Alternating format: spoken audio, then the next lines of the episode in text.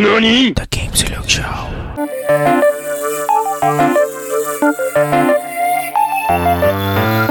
Upgrade complete. Upgrade complete. Upgrade complete.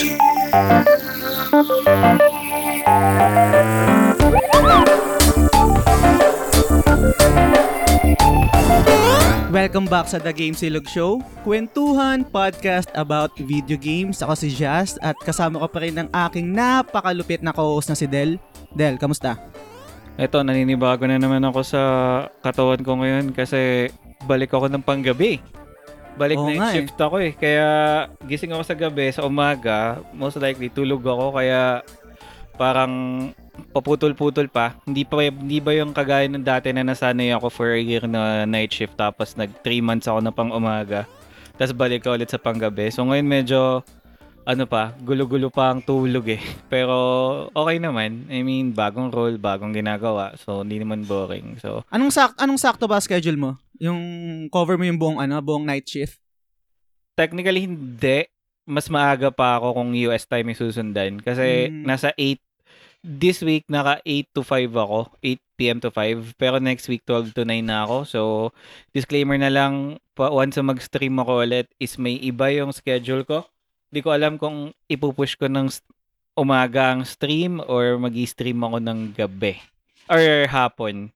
I-check ko Mm. pa. Pero last week kasi hindi naman tayo nag-stream eh. So, tingnan-tingnan na lang natin. Pero so far, yung- okay naman. Yun yung dilemma ko no, nung, kasi 'di ba before pang umaga ka tapos parang ang setup natin, ako pang gabi tapos parang ang setup natin supposedly parang after shift. Yun yung time ko mag ano, yun yung time ko mag-stream pero ewan ko ah, hindi hindi ko alam kung ano yung scientific explanation pero mas pagod talaga ako pag panggabi. Although kahit buong kahit nung nag-Korea ako limang taon lagi akong panggabi tapos ngayon na nag-call center ako lagi akong panggabi pero iba pa rin talaga yung pagod pag night shift compared sa pang umaga. Kunwari, pag pang umaga ako, kahit matulog lang ako ng, ng 4 hours na straight or kahit 3 hours nga lang eh. Pag Mm. gagising ko, parang full charge siya kagad ako eh. Pero pag pang gabi, sobrang bitin pa rin. Kahit makatulog ako ng straight na 6 hours, pag nagtrabaho ako, hin- parang hindi ako full charge. So parang ang nangyayari nung before pag yung nag stream ako, kumaga parang bala ko mag-stream after shift, hindi Mm. kaya, inaantok ako eh. So parang kailangan ko muna talaga matulog. Hindi ko alam kung Ah. bakit ganun. Kung bakit pag panggabi eh parang hindi ko hindi ako na full charge kahit matulog ako ng mahabang oras. Depende lang siguro kasi sa katawan. Like, sa akin naman kasi more on yung sleeping pattern yung problema. In terms of pagod, parehas lang Mm. naman din sa akin yan eh. Yung, yung tulog mo lang ba? Yung oras lang ba ng pagtulog mo yun iba? Kasi may, may araw na nung nag-adjust ako last week na pag-apon akong gising, may araw naman na puro katulog. So, hindi pa Mm. yung ano, hindi pa yung body clock ko ba ay nagsisync dun sa schedule. Pero hopefully mag-sync in na rin. Mga two weeks pa siguro. Kasi tagal ko rin nag, ano eh, normal na buhay na schedule eh, pang umaga.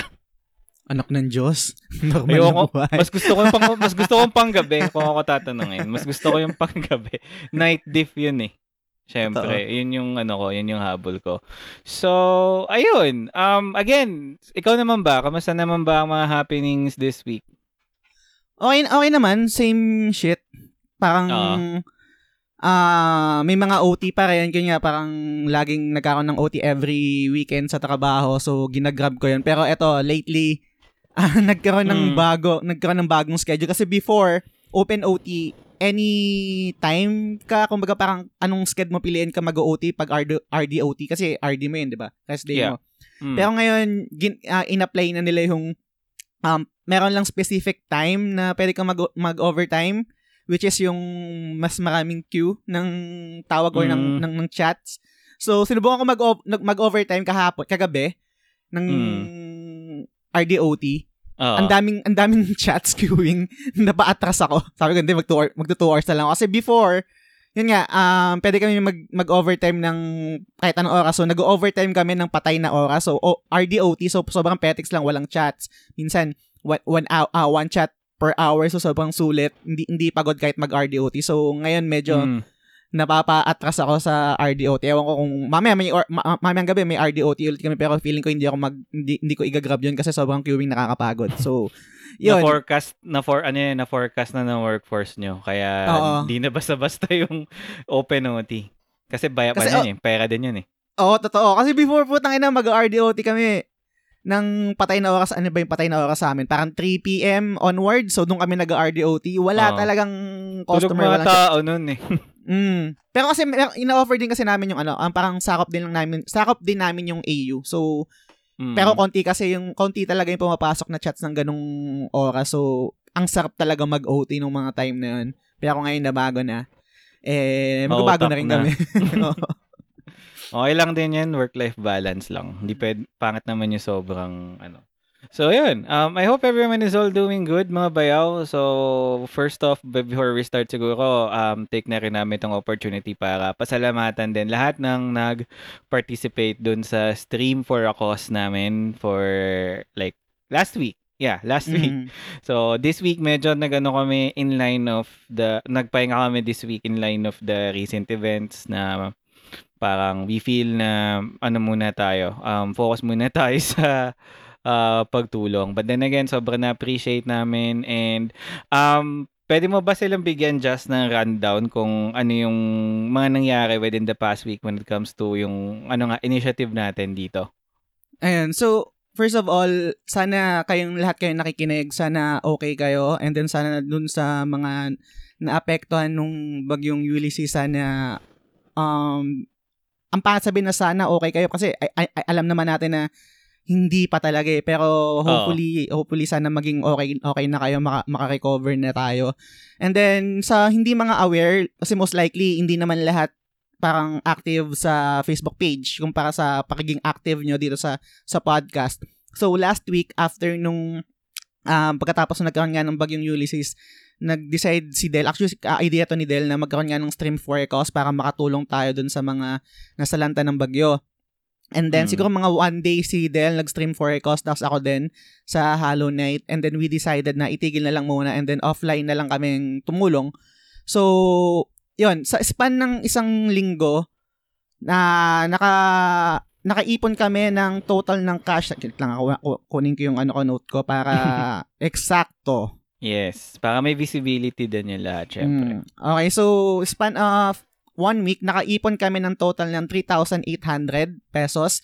So sa lahat ng mga nag-donate, maraming maraming salamat. Hindi ko na i-mention kung sino kayo and I think ayaw nyo rin naman din magpa-mention. So 3,800 pesos yung yung nakolekta namin na sa mga nabigay ng pera, nag-transfer sa GCash and then sa sa bank account ko sa Union Bank. And then ang ang nangyari kasi dito is yung tropa ko which is si Noy, may personal kasi siyang kakilala sa Wawa Rizal. So yung first na ang first batch ng tulong na naibigay namin is sa Wawa Rizal, ang nagastos sa pagkain na bi- pinambili ng mga goods, pan, um, noodles, bigas, snacks, et- etc. is um, 3,174 pesos. So, yun yung total na, na nabigay natin sa Wawa Rizal. So, meron pa tayong natitirang 625 pesos. And then, meron din, din, meron din naman mga nag-donate ng mga damit. Ah, yung iba nun, ibigay din sa Wawa care of Noy nga yung barkada ko tsaka si Gulls. Personal silang pumunta doon.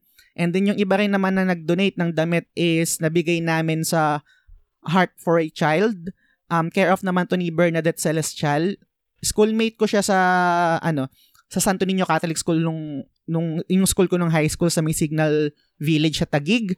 And then, um, tawag dito, pwede nyo i-check yung, yung Facebook page niya, Bernadette Celestial. Nag-update siya doon yung sa mga um, drive nila na tumulong nga dun sa mga nasalanta ng, ng bagyong Ulysses. So, so far, yun yung update natin. And then, moving forward, na pag-isipan namin ni Del na ituloy pa rin yung stream for, for a cause hanggang end of the month Man. ng November ng November. Mm. So kung ano pa yung mga maiipon namin doon na na pera is most likely i-donate namin or ibibigay namin kay Bernadette Celestial para i-donate naman din sa mga ibang nasalanta ng bagyo. Ang medyo i- ang issue lang dito is nag-stop na ng pagtanggap ng tulong tungkol sa damit. So yun nga, kahit gusto nating magbigay ng mga damit para sa mga nasalanta, stop na siya unless lang kung gusto nyo talaga mag-donate ng damit is ang required yata is brand new. Kasi ang logic kasi dito, para maiwasan yung pagkalat ng COVID kasi hindi rin natin talaga masasabi. Yes. Regardless na na gusto nating tumulong, magbigay ng damit, hindi natin masasabi kung ano yung pwedeng um, problema doon sa mga damit na ibibigay natin kasi kailangan natin iwasan. Kumbaga parang kailangan natin i-remind yung sarili natin, sarili natin na meron pa rin COVID, nag exist pa rin siya. So, I think magandang initiative din yun na i-stop nila yung pag, pagtanggap at pagtulong natin sa pagbibigay ng mga damit. Kasi yun nga, hindi natin alam eh. So, yun. So far, yun yung gagawin namin sa sa page. And then, yun nga, sabi ni Del, nagpasalamat siya sa lahat ng tumulong. So, yun nga, ako din personally, gusto ko magpasalamat sa lahat ng tumulong kahit anong halaga yan, um, pag pinagsama-sama, sobrang lumalaki. Nakakatawa kasi pag nakita mo yung, yung pinagbigyan natin ng tulong, Mm. ang dami. Kasi pinagsama-sama na yun. Kumaga parang lahat ng organization or ng tao or kung anong body na nagbigay ng effort para tumulong, nung pinagsama-sama na sobrang dami. So, nakakatawang tignan at kahit pa paano nakakatulong tayo in our own way. Pero, yun nga, na, nabanggit namin na hanggang November is stream of for cause namin sa page. Pero it Mm. doesn't mean na titigil kami personally sa pagtulong. Pero siguro offline na lang yon Kunwari ako or si Del, hindi naman din natin masasabi or hindi na kailangan i-broadcast pa. Yung paggamit ng page namin, yung, yung reach, quote-unquote reach ng, ng page is Mm. more on um, using nakaka-cringe sabihin yung influence para maka-ganyo or maka-inspire ng tao na tumulong rin. So, yun. So far, yun yung mga updates regarding dun sa mga ginawa namin last week. So, yun nga, nag-offline din kami, hindi kami nag-stream, nag, hindi kami masyado nag-post sa page, pero after this, uh, tuloy na ulit kami, parang back to regular programming na. Yes, yes. So, yun. Um, salamat sa mga nag-intay, syempre.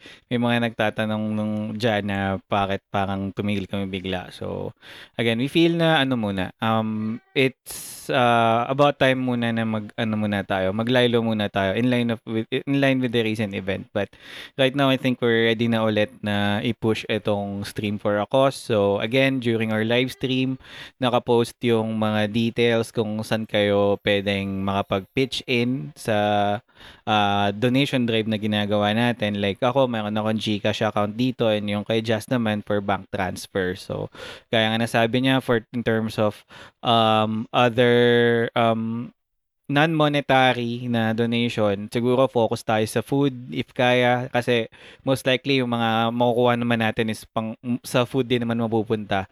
Food or kung yun nga, kung damit, medyo intindihin muna din natin na um, kailangan din natin magano, mag parang mag, maging safe in terms of this kasi hindi natin maiwasan or talagang wrong timing lang na itong nangyari recently is in line pa with COVID-19, 'di ba? Mm. So, ayan. So, again, um balik na tayo sa ating regular um program or regular schedule and again, um please feel free to like, follow and subscribe to our page at the Game Silog Show. Available po kami sa Apple Podcast, sa Google Podcast, sa Spotify at sa Anchor.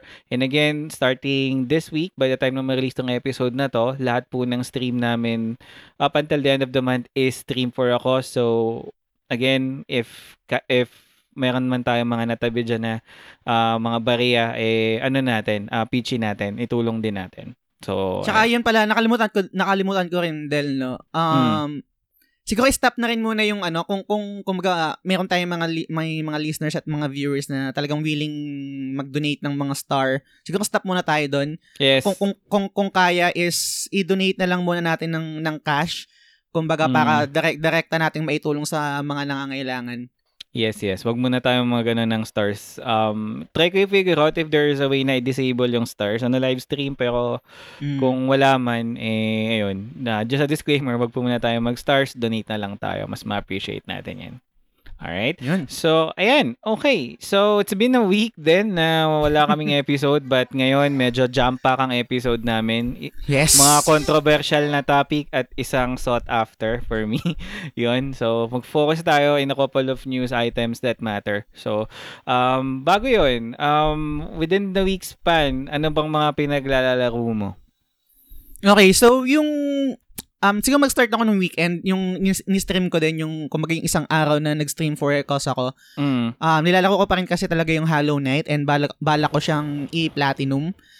So, natalo ko na yung isang boss na hindi ko pa natatalo before, which is the Radiance. Ito, sa Hollow Knight kasi, merong apat, kung di ako nagkakamali, may apat na ending. So, Ah. nung una ko nil- yung unang playthrough kasi ng Hollow Knight last year, um, two endings lang yung nakuha ko and then hindi ko rin natalo yung ibang mga optional boss para para makuha yung ibang endings pa. So, natalo ko na sa stream yung yung um, si The Radiance. Actually, ginawa ko nga siyang challenge. Nung time na yun, Mm. nag-stream ako, nanonood si Noy, yung barkada ko. And then sabi ko, pag natalo to, ano, um, libre mo ako ng isang case na Red Horse. So talagang talagang pinagpilitan ko na matalo yung yung boss na and then um awa ng Diyos natalo ko siya. Ah. So, yun, natalo ko na si The Radiance and then sa susunod naman challenge ko naman sa sarili ko is talunin din si um, Nightmare King Grim. Um, kung na-recall nyo yung episode namin about video game bosses, isa Mm. siya sa mga paborito ko. Hindi ko pa rin talaga siya nat- natatalo e- even before and I think mas mahirap siya sa lahat ng mga boss na nakalaban ko sa video game history ko.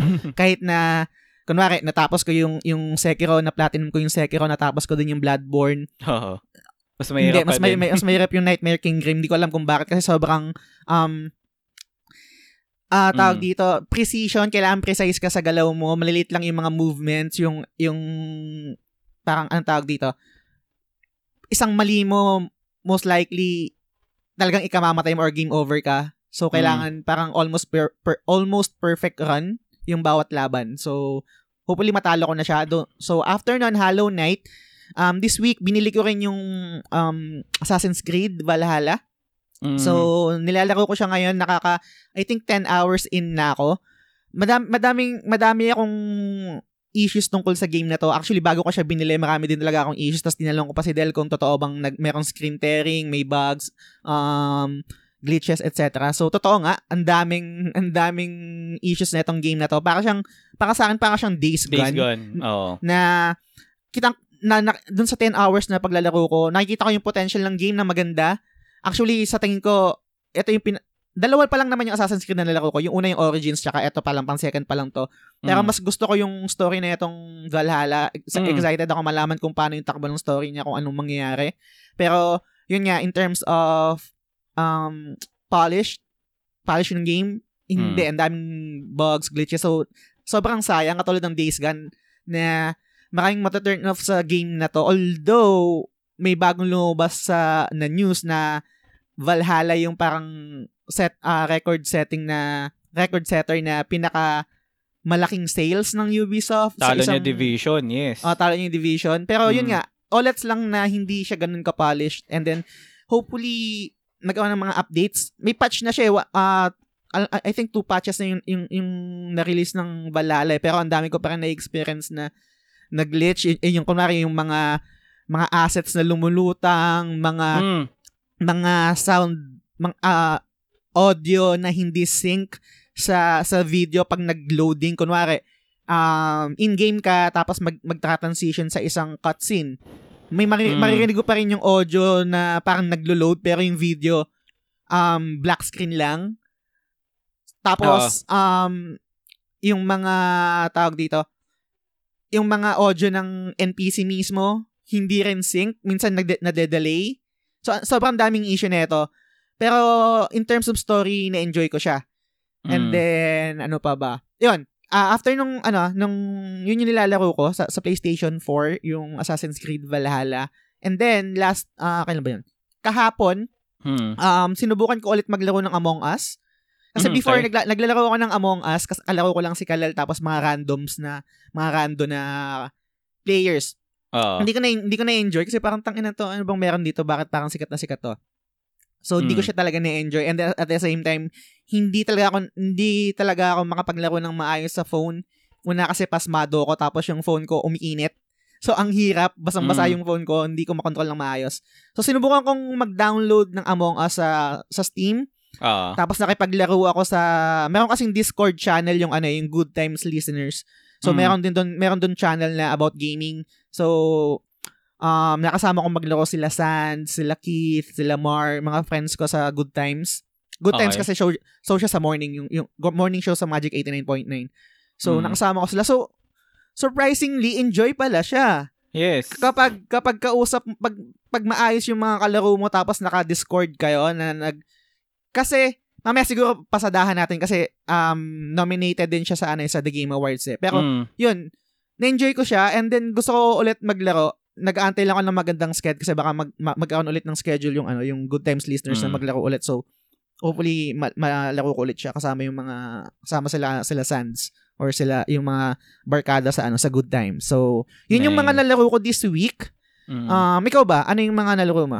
Ngayon kasi sa akin this week, ah isa na, na una na natin dyan yung Valhalla, no? And Mm. disclaimer na lang din muna sa inyo mga bayaw is ah as much as I want to continue streaming Valhalla sa page, eh napag-isipan ko na hindi ko na lang muna siya i-stream kasi na-figure out ko na mahaba pala to compared sa other Assassin's Creed games na nilabas. So, one of the longest daw to, including side quest pa and whatnot. Eh, knowing na in a few weeks from now, hopefully, kung wala nang extension, eh, lalabas na yung Cyberpunk 2077 is baka mag-overlap lang tong dalawang to. Sayang naman. So, um, napag-desisyonan ko na lalaroin ko na lang to offline. Though, so far, mga nasa f- nilaro ko siya ulit kanina eh, bago mag-recording eh. So, parang mga nasa Mm. 5 hours pa lang ako kanina, including exploration na. So, hindi ko muna ini-stream but um, in line with that,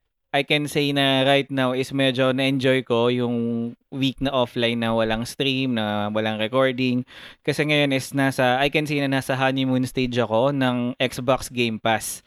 Kasi this week, um, ang dami ko natapos na game. Most of them Nice. are Xbox exclusive games na thankfully and with the help of game ano nga Xbox Game Pass for PC is kahit wala akong Xbox eh nagkaroon ako ng chance na ma-experience to. So within the week natapos ko ang Halo Reach, yung pinakauna in terms of chronological order ng lore, yung pinaka prequel ko no. Halo Reach natapos ko tapos Gears of War 1 tsaka Gears of War 4 kasi unfortunately yung 2 at 3 hindi available sa PC.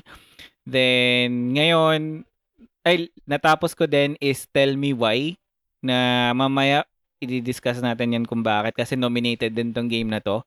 Nice. Tell Me Why. Tapos, ngayon, ang nilalaro ko is dalawa. Is yung uh, A Plague Tale na ang dami Mm. kong nakikitang nag stream nito na nung una parang ayoko kasi akala ko horror but it turns out sobrang taliwas dun sa inisip ko. Sobrang stealth nitong game na to and na-enjoy ko siya. Malapit ko na siyang matapos.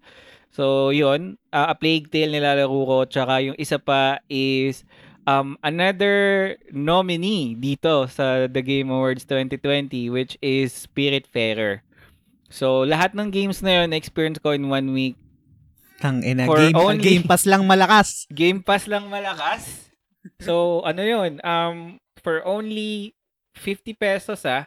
And nasa third week na ako ngayon. And so far, lahat ng games na nandun, sa awa ng Diyos, kinakaya naman ng PC ko. Hindi naman nagahang. So, na-enjoy ko lahat. And ngayon ko na-realize, ngayon, ngayon na, nagkaroon na ako ng parang first-hand experience sa kung anong ino-offer dun sa kabilang bakod, which is Xbox, is may Hmm. mga napagtanto ako with what's happening with Xbox. So, one, na-realize ko na yung mga games nila pala is not as bad as we think. It's just that you have to be open-minded para ma-experience mo sila. Kasi ako, um, so far ah, ang dam, um, yung Gears of War, for example, though medyo may bias na ako when it comes to third-person shooters na parang talagang yun yung mga hilig ko eh, like The Division, yung mga ganyan. So, um, surprisingly, sobrang na-enjoy ko yung Gears yung Gears na series na yun. Kaya no wonder na isa sa mga heavy hitters talaga ng Microsoft yan. And yung Halo na akala ko parang so-so lang but it turns out na sobrang ano pala niya, sobrang deep ng story niya na hindi ako makapag-antay na tapusin yung buong ah, Master Chief Collection kasi isa pa lang yun. So ngayon, ang plano ko sana within the, within the coming weeks sa Stream for Cause or up until ah, mag-launch yung Cyberpunk is i-showcase naman natin dito sa show yung mga games na most likely hindi natin ma-experience. So, lahat ng mga Xbox exclusive, like sinimulan ko na nga nung nakaraan with Gears 5, i-stream natin yan. So, yung Halo, I plan to stream it. Tapos, yung iba pang exclusive nila like Sunset Overdrive, Crackdown, Nice. State of Decay. Insomniac yun ah. Mm, yun, yung Insomniac, yun. Actually, next yan. Tsaka, the good thing about these games is hindi sila mahabang laruin eh. Like, you can finish them in one or two days.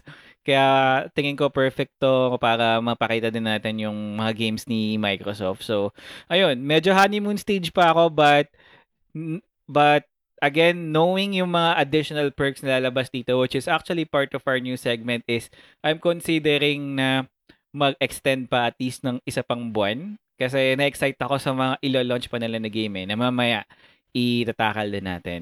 So, ayan. So again, um, I hope everyone is all doing good. Ngayon, focus na tayo sa ating main story topic. Pero, ano ba, um- umpisa pa tayo sa, ano, sa controversial muna. Yes, Umpisahan na ba natin natin sa ano. controversial? Bago, bago tayo mag, ano, bago tayo mag TGA topic or the Game Awards, yung mga Mm. nominated sa the Game Awards. Yeah. Umpisahan muna natin sa sa news. Yes. So, umpisahan ko dito. Yung sa PS5 pre-order debacle in PH sa atin, sa Pinas. Yeah. So, siguro bigyan ko muna ng context, no? Nung, nung, nung palapit na kasi yung release date ng, ano, ng PlayStation 5 dito sa atin and then yung mga pre-orders, etc. Actually, wala, wala rin talaga akong balak, ano, balak bumili pa ng Oo. PlayStation 5. Una kasi budget, res, ano, budget, um, yung budget wise ko is talagang tight. So, hindi hindi pa talaga pero isang reason kung bakit nakapag ah, parang naging desidido ako na subukan na mag-pre-order ng PlayStation 5 Mm. is na-realize ko ever since na ga- naging gamer ako nung bata pa ako lahat ng mga mga consoles na nagkaroon ako is provi- provided ng, ng mother ko or ni papa din and then never ko na-experience yung yung excitement ng launch date na part ka nung history quote unquote part ka nung nung o let's say let's say yung hype part ka nung Yep. nung conversation part ka ng everything dahil nga dun Mm. sa launch date so never ko na experience yon um, meron nga akong actually na, na nakwento rin sa inyo before na ang tagal kong nagkaroon ng PlayStation 2 na Mm. na la- lagi akong lagi pa akong naglalaro sa computer shop nung Final Fantasy 10 tapos hindi ko matapos tapos yung hindi ko hindi ako makausad-usad sa, sa story kasi kada balik ko dinidelete yung save file ko. So Yes. sobrang tagal ko nagkaroon ng PlayStation 2. Kumbaga matinding kantahan kanta pa yung ginawa ko or pamimilit pa sa AirPods ko para bilan ako nung, nung PlayStation 2. So moving forward, um, fast ah, fast forward ngayon. So Mm. hindi ko sure or actually hindi natin sure kung eto na yung last na generation ng console eh. Hindi natin alam kung ano yung, kung ano nasa future eh. Kung kung magiging katulad na ba tayo ng ano, katulad na ba tayo ng nangyayari sa sa Xbox na Game Pass na Netflix type of ano, service. Mm. Mm. Hindi natin alam kung magiging software na lang siya or um, subscription type yung games natin. Hindi natin alam kung ano meron sa future. Pero I think yun, yun yung future eh. Yun, yun, doon tayo dadali ng, ng, ng future natin eh. So, hindi natin alam kung eto na yung last generation ng console. And then, eto rin yung time na kahit tight yung budget, tight, tight yung budget ko, eto yung time na um, kaya kong kaya ko nang bilhin yung gusto ko eh. So Mm. parang nung last minute nung naglabas yung mga naglabas ng news yung Data Blitz, iTech, Toy Kingdom, Abenson, etc. ng mga pre-order mechanics nila. Ah. Nag-decide ako na sige puta subukan ko, subukan ko mag-pre-order. Mm. So, kadal umpisa ko siguro sa Data Blitz, no? Yung, yung mechanics kasi ng Data Blitz, ah, magbibigay sila ng link kung magkakailangan mong mag-register sa kanila, sa newsletter nila, Mm. and then magbibigay sila ng link ah, sa time na yon. Um, i-release na yung link, tapos yung link na yon is magiging active sa time frame na 2 p.m. hanggang 2.05 p.m. So, 5 minutes ka lang pwedeng mag-pre-order. Mm. So, and then, kasama nun yung time minute, yung 5 minutes na yun, kailangan mo din na i-fully settle yung amount which is 27 plus 28. 1,000. Oh, may butal kasi. So, Mm. 27 plus 1,000 o sabi natin 28,000. 28. Mm. Yun. Yun yung kailangan mong, kailangan mong i-fully settle yun pag magpi-pre-order ka. Mm. So hindi na katulad before na kunwari mag-pre-order ka, magbibigay magda-down ka lang ng payment tapos yung yung matitira is ah, pag kinuha mo ng unit hindi. So yung pre-order nila ganun. So nag nag, nag, nag nag-register ako sa newsletter nila and then nakatang, nakatanggap ako ng link Mm. ng ano ng data bits. And then nung nung 2 PM nung Sabado ay nung ano nung November 20 um ano ba yun Friday nung Friday. Yep. So sinubukan ko mag-pre-order. Putang ina, wala, wala kagad. Saktong-sakto pagka-click ko ng link, wala na. Mm. So naunahan tayo ng mga bots Yes. nung Bots na para lang malakas. Bots lang malakas. And then, after nun, um, sinubukan ko din sa Abenson. Wala rin. Close na rin kagad. Close na rin kagad yung pre-orders nila. Tapos, etong iTech, nagkaroon ng problema yung server nila. So, nag-down nung- yung time na yun. Nag-down yung server nila. So, inulit nila. Inulit nila yung, yung, yung pre-order ng Sabado. Sinubukan ko ulit doon. Mm. So, ang nag 9 a.m. yata nag-start pero 10 10:05 a.m. nag-start talaga yung parang nag-open yung yung yung link nila. So hindi rin nag-work, ang nagka-crash yung website, ang daming errors, etc. hanggang sa tinamad na ako mag-pre-order kasi nakaka ano na eh, parang nakaka nakaka-stress na eh. Kumbaga, sayang yung oras, etc. Pero, eto ang maganda dun sa experience na to. Hindi Mm. ko alam kung sino nag-handle ng, ng page ng iTech, pero kudos, sir, kung, ma'am, kung sino ka man. Parang, parang ano siya eh, parang siyang um, borderline angkas type of, ano eh, type of um, social media manager, parang ganun eh. So, natutuwa ako kung paano, paano siya makipag-communicate Ah, sa, Get. paano siya makipag-communicate sa, sa atin, sa mga gamers Mm-mm. alam alam ko at alam rin ni Del at lahat ng mga listeners na nagtrabaho sa isang BPO kung gaano kahirap mag-handle ng irate na customer. Kung, kung Mhm. paano mo paano mo mapacify, kung paano paano iiba yung ibahin yung mood ng ano. So sobrang kahit na parang inuutusan ka lang ng nasa taas na eto yung ibato mo, eto yung information, eto yung kailangan natin gawin. Or parang sinasabi, parang QA yan eh. Na parang sinasabi ng QA na, na, na parang eto yung sinasabi ng kailangan mong gawin. Pero kung paano i-handle nung nung social media guy yung iTech sobrang kudos sa'yo sir so Mhm. kahit hindi kahit wala na akong balak kahit wala na akong balak mag pre-order nung time na yun kasi sa- sabi ko putang na hopeless na to natutuwa, natutuwa ako dun sa comment section kasi ala lang ang ang sarap lang ng feeling na putang ina we're all in this together na sinubukan natin mag pre-order pero lahat tayo sablay. Tapos ilan lang yung mga swerte na nakakuha or mga swerteng bots. Tapos meron doon comment na sabi doon na kasi nga parang down yung ano down yung server. So wala na talaga makapag pre-order tapos sabi patang ina it's parang it's a matter of parang resiliency na lang sabi nung nung iTech guy. Tapos nagcom- nag-comment ako doon ng ano sabi ko parang sir lugi naman kami sa resiliency ng ano ng bots Mm. So, wala lang. Sobrang nakaka- nakakatawa yung experience. Kasi nasa sa'yo naman yun, kung paano mo iti-take yung experience mo. Oh, oh, let's hindi ka naka-pre-order. Sobrang sablay ng, ng website nila kasi nagka-crash. Mm. Eh, on the positive side, ang, ang natuwa ako eh. Ang, ang, ang sarap nung experience na putang ina lahat kami dismayado dito sa nangyayari dito, nangyayari dun sa pre-order. So, yun. Yun yung mga nangyari at na-experience ko nung sinubukan ko mag-pre-order. And actually, sa tingin ko, ang isa sa mga the best na pre-order mechanic dito Mm. sa PH is yung sa Toy Kingdom. Yes. Yung sa, sa, Toy- sa Toy Kingdom kasi, mag-register ka, and then pag nag-register ka, magiging part ka ng raffle nila. So, ira-raffle nila yung pre-order slots. And I think yun yung the best eh, kasi lahat may chance doon eh. It's either talagang malas ka na lang talaga. Hindi mo na kailangan magpakamatay sa website ng kakapindot ng F5 para mag-refresh ng site nila. Eto, i ilalottery nila, kung nakakuha ka ng slot, ikaw yung manalo sa raffle, edi sure ball, makakapag-pre-order ka, lahat may chance. Oo. Malit nga lang na chance, pero at least may chance. Kasi ikaw putang ina yung chance na mag, mag-refresh ka ng website, tapos makapunta ka dun sa site na parang i-add to cart mo, tapos hindi mo man naman matcha-check out Mm. dahil sa kung anong reason. Tapos uh, nakaka-stress lang, sobrang sablay lang eh. Pero yun nga, I think pinaka the best na um, pre-order mechanic is yung sa Toy Kingdom. And nung, nung time nga na nangyayari yung sa ano sa iTech, ang dami na nagsasuggest na sana i-raffle na lang, na lang. Hindi na hindi na nag-work yung ganito, pero tinuloy pa rin nila eh. So, Hmm. yun yung nangyari sa sa sa tawag ito, sa kagustuhan ko mag-pre-order ng PS5. So, yun. Yes. So, yun nga eh. So, hindi lang naman si Jess ang na-disappoint. I guess marami naman sa atin talaga is looking forward na, knowing na naglalabasan na yung mga reviews. Tapos, yung iba nga dito sa Pinas eh, wala ka. Tito Jobs lang talaga malakas. Si Tito Jobs may PS5 na.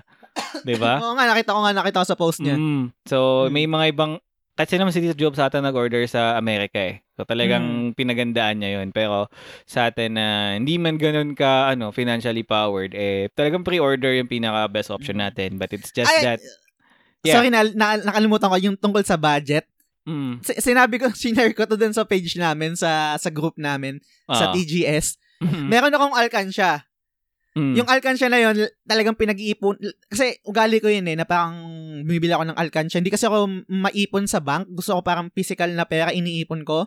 So, tigli limang piso, tig sa 10 piso, and then oo. um, 1,000 bill na hinuhulog ko sa alkansya. Meron akong al- alkansyang baboy na hindi pa puno, pero dahil sa PS5, putang ina, Mm. sinira ko na. sinira ko na yung alkansya ko para Umabot makumpleto yung naman. budget ko. Umabot naman Ha? ba sa budget yung Mm, umabot- umabot sa naman. budget. Oo, ayun ayos. Pero binal- balikan na lang muna sa baboy ulit. Bibili Oo. na lang ulit muna ako ng alkansya, tapos babalik ko na lang ulit. Ganun talaga eh. Pero syempre hindi rin naman natin masisisi kasi itong mga ano eh, itong mga resellers natin eh. Kasi kung tutuusin, gusto nga nila yung makabenta sila ng madami. It's just that ang problema is yung supplier talaga nila is ito lang yung kayang i-allocate na parang to the point na kahit sila hindi nila alam kung ilan yung pwede na lang ibenta. So, mahirap din naman na magsugal sila ng maramihang pre-order knowing na hindi sila certain kung ilan yung pwede na lang ibenta. So, mahirap din sa part ng reseller yon And gaya nga nasabi mo kanina, natutuwa ako sa approach ni iTech when it comes to PR tsaka Sobra. social media. Kasi pati memes eh. Kuha niya yung ano, kuha niya yung parang language ng gamer eh. Mm, exactly, tata- tama Mm. ka. Kuha niya yung language ng gamer na may mga times na magre-respond sila through form of meme. Minsan may mga referen video game reference sila na ibabato sa'yo na sobrang galing. And I think nauuso na yung ganyang type ng marketing strategy. Hindi lang naman sa iTech. Like marami na rin ako nakita na nag-adapt na sa ano, sa palette ng mga bata din. Like for example, pinaka natutuwa ako na non-game related is Minute Burger. Nakita Mm, ko yun yung din. Nakikita ko yung approach ng Minute Burger pare sa iTech. Pero si Minute Burger sobrang millennial eh. Sobrang memes. Sobrang memes naman yun. Pero yun nga, talagang wala eh. Nahirapan tayo eh. So, we're just hoping na hopefully by next year, by January, lumabas na or magkaroon na ng enough stocks. But seeing the current climate, for me ah, kung ako lang naman tatanungin is, I think baka hindi pa rin to sa January baka abutin pa to siguro ng mga March or something. So I guess Mm. magandang opportunity na rin to for us na wag muna nating ipilit especially for sa mga kagaya natin na um medyo ano to eh malaking purchase to eh. Parang presyo to ng at for some isang buwan na sahod yun na to eh, 'di ba? Or wow, puta sana ganun lahat ng sahod. 'di ba? Isang buwan na isang buwan or isang cut-off niya na sahod yan eh. So pinaghirapan mo yan. So ano muna siguro um um, siguro itabi muna natin then hopefully lumabas na. Kasi ako personally um hindi na ako nag ano, hindi na ako nag-attempt na mag-pre-order even with the fact na para 50-50 ako right now kung video card ba or PS5 bibilin ko. So ano na lang mauna sa kanila.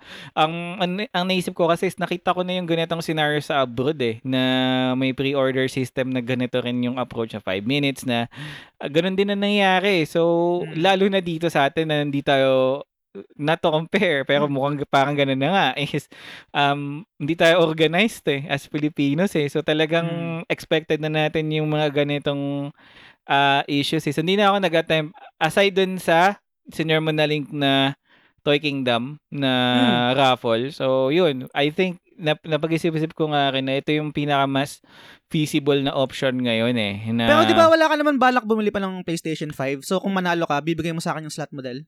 Tingnan natin kung manalo. Putang ina. kung Sabay ganun. manalo. Hindi. Sabay ganun. Hindi, hindi. Honestly, kung manalo man ako, by all means. Kasi, ako kasi, like, gusto ko din ma-experience sana yung feeling na makabili ka ng item by lunch. Kasi ako, pinag-ipunan ko din naman yung gusto kong i-upgrade this year. eh. Pero parang ngayon kasi, knowing na may Xbox, Xbox Game Pass and mamaya pag-usapan natin to is para mas nagli-lean towards ako na mag-invest din muna sa ano eh, sa graphics card eh.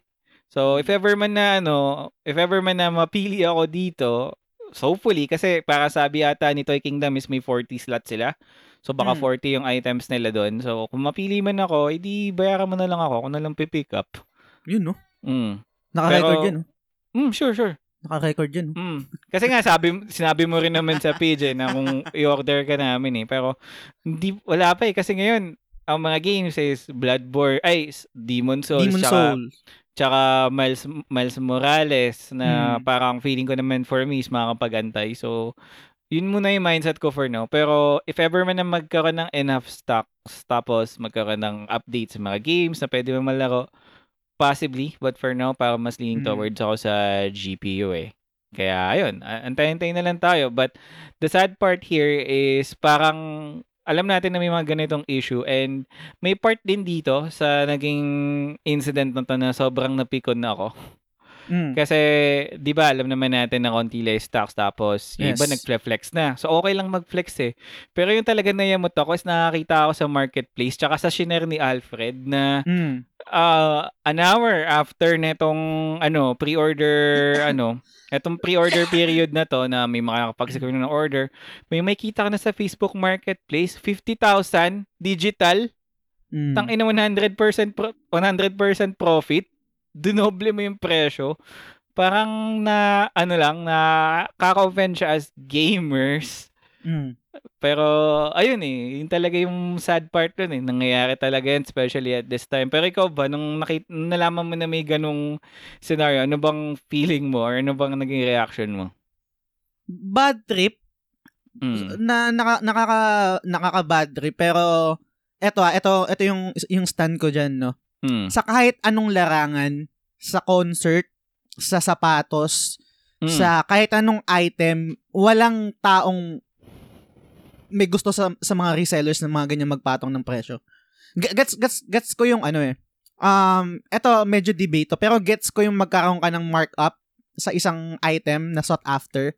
Tapos ikaw yung nakakuha kunwari let's say maglalagay ka ng um eto debate ay, ay gaya na sabi ko debate debatable debatable to kung gaano kalaki yung pwede mong i-mark up. Pero eh, eh, yung parang ipatong mo dun sa item mo. Pero regardless, sobrang olats eh. Wag, wag, wag, wag na nating wag na nating gawing business no. Maghanap na lang kayo ng ibang bagay na pwede yung pagkaperahan. Mm. Gets ko yung gets ko yung sinasabi niyo na humahasel kayo, parang oy kasama naman sa pagod nyo. Pero etong item kasi na to, sana nabigay niyo lang dun sa tao talaga na na na yung slot ng ah, yung slot ng pre-order na yun, sana sana nabigay niyo lang sa tao na talaga na talagang na talagang gustong magkaroon ng PlayStation 5 at hindi niya ibebenta. Kasi iba Mm. iba yung usapan na na reseller ng kunwari reseller ng karne, reseller ng ng items or ng ng services. Iba yun eh, ibang usapan yun eh. Ibang Mm. ibang usapan ng business yun eh. Etong etong business na pinapasok nito ng mga putang inang tong mga tao na to ng mga ng mga parasite na to. Oo. Hindi ko alam kung paano kayo nakakatulog sa ng mahimbing sa gabi. Yung yung ganyang yung ganyang mentalidad men- mentalidad. Mm. Hindi hindi hindi ko hindi ko maarok eh. Na Mm. okay, sige, o, nag nag-effort ka umorder, nag-pre-order tapos mag-markup ka ng ganyang kalaki. I Hmm. mean, talaga? I- yan yung yan yung naisip mong hassle sa buhay mo para kumita ka ng pera na meron kang naargabyado inagawa ng slot na ng PlayStation 5 tapos mamarkupan mo para para naman para para naman makabili yung mga tao ng mga mayayaman na wala walang walang time din para mag-pre-order. Kumbaga yun yung system na aabasu aabusuhin mo. Etong Mm. mga tao na to na nag, nag, nag-ipon ng pera um sim- ng ilang taon or nag nag-sacrifice ng ilang ilang pangangailangan para makaipon dito dahil gustong-gusto nila magka PlayStation 5. Tapos Mm. ikaw na kuto na ibebenta mo ng malaking ng malaking presyo para sa mga mas mayayaman na may may, may means para umorder ng gantong item. Yes. Tangina ah, Ay, ay hirap mag-isip ng good- good- ah, M- marami ka masasa- may isip na masasamang words eh. yun yun. Kandi, eh, siguro kasi gets ko yung hassle eh. Nang, nang magma-markup ka sa isang bagay na Mm. nagbigay ka ng effort para makakuha eh. Gets ko yun eh. Gets ko yung ganong business eh. Hmm. Pero yung para mag-markup ka ng doble, yung, ng, ng ganyang kalaki, hin- hindi ko hindi ko gets eh kung paano ka nakakatulog sa, ng mahimbing sa gabi. Siguro nakakatulog ka talaga ng mahimbing sa gabi kasi kumu- kumita ka ng malaking pera pag may bumili niyan. Oo. At Pero dapat- tang in, nakakaano lang eh, no? Fuck. Nakaka, nakaka-bad trip lang. Tsaka, isipin din natin yung ganito, no? On a bis- business perspective, sige, kikita sila. Pero, um, hindi lang nila dinudugasan yung gamers dito eh. Yung mga actual resellers din natin natatamaan dito. Like sila siguro Data re- retailer siguro no Del. Oh, Retail- retailer. oh, retailer. O yung mga retailer na lang mismo eh. Kasi Mm. biruin mo, binili nila yun sa Sony.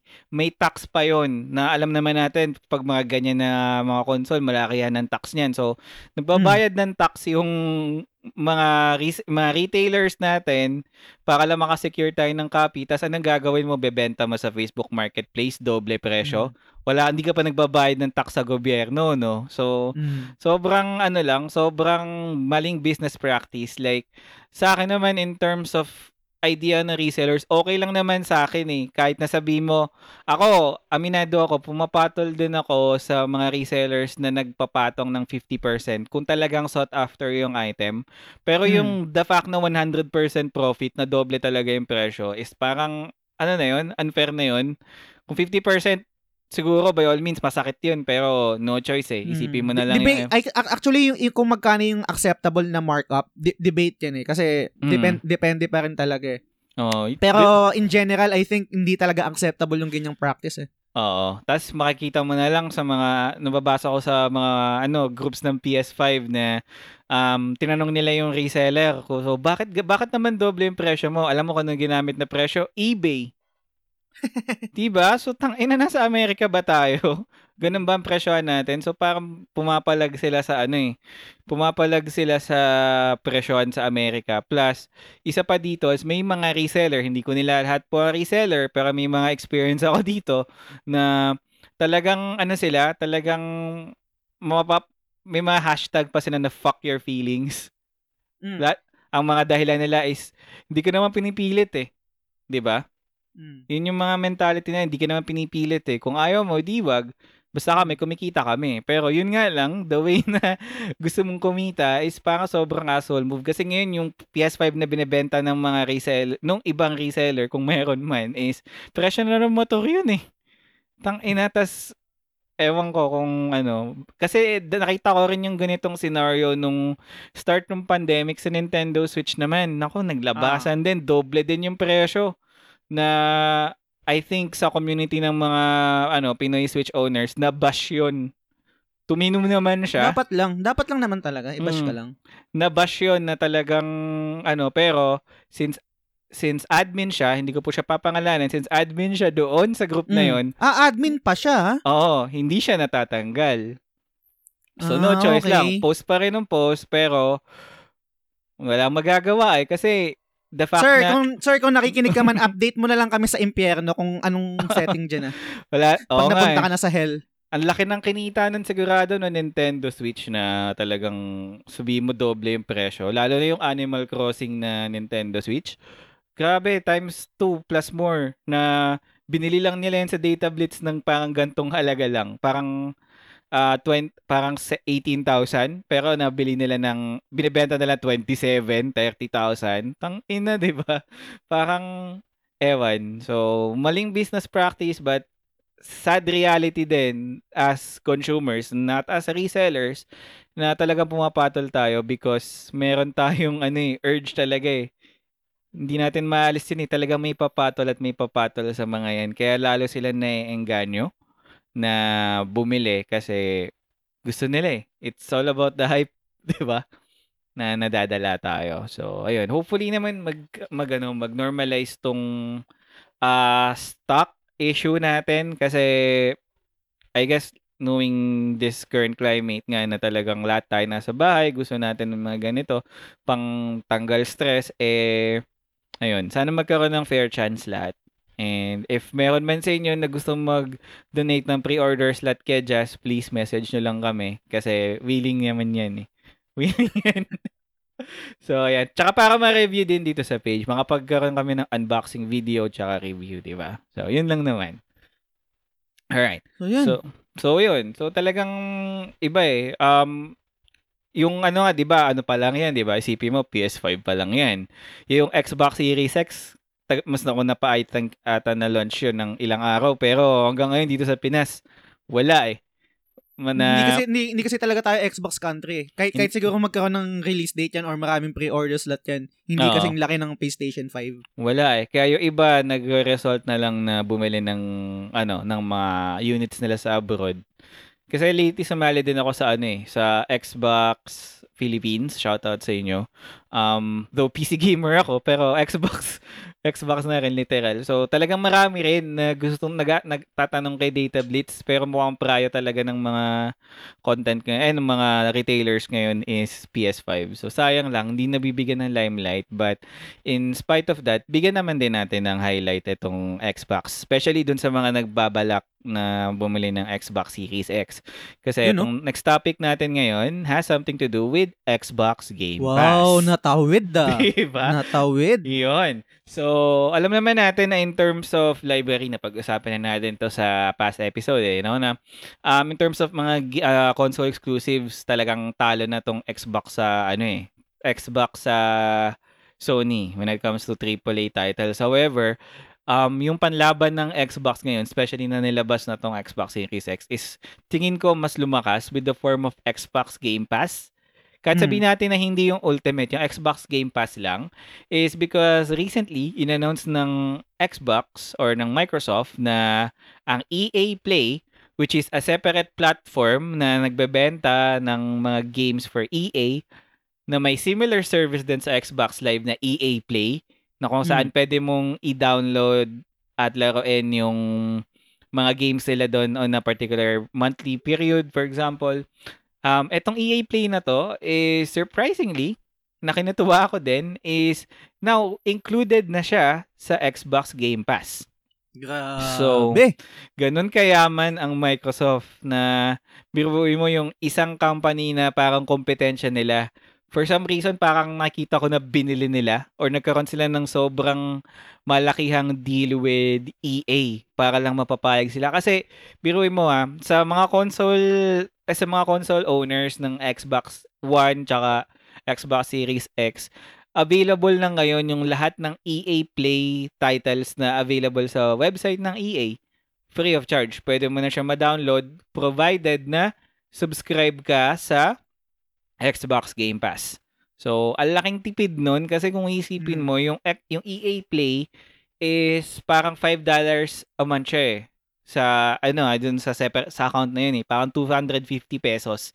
So, ngayon na um, i-include na siya doon, ang laking tipid nun. Though, sa library nila, we can say na hindi man ganun as robust as kung ano man yung meron yung PlayStation at Sony.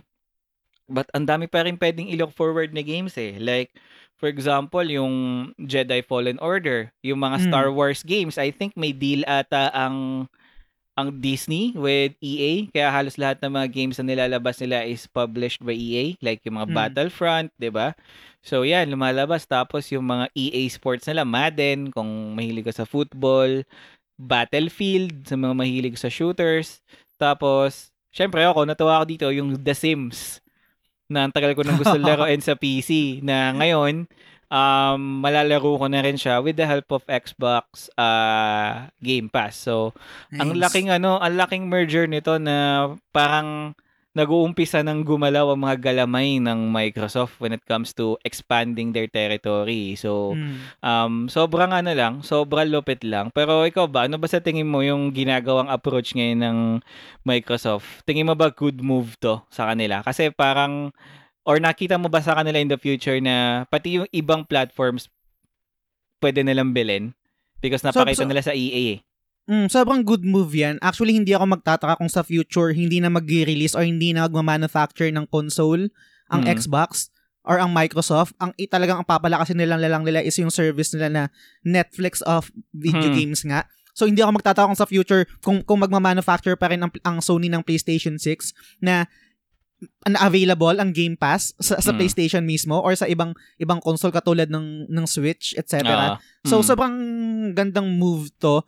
And then looking forward rin ako sa syempre sa future nito kung kasama na rin yung mga Bethesda games, kung ano yung mga AAA Mm. titles sila na magiging exclusive lang sa kanila dyan sa Game Pass mismo.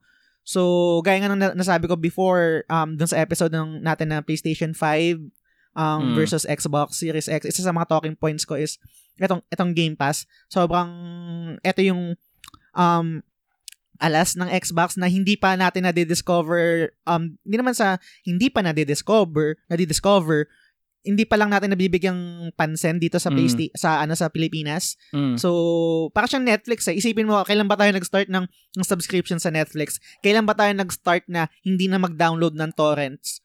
Or kailan ba tayo nag-start na hindi na manood sa mga sa mga piratang website sa internet? Kail- kailan ba tayo naging part ng ecosystem ng Netflix? Tapos Mm. after nun parang ay, antayin ko na lang lumabas sa Netflix yung itong palabas na to. Mm. Kailan kailan ba? Parang iisipin mo eh, nung una hesitant, una hesitant tayo eh.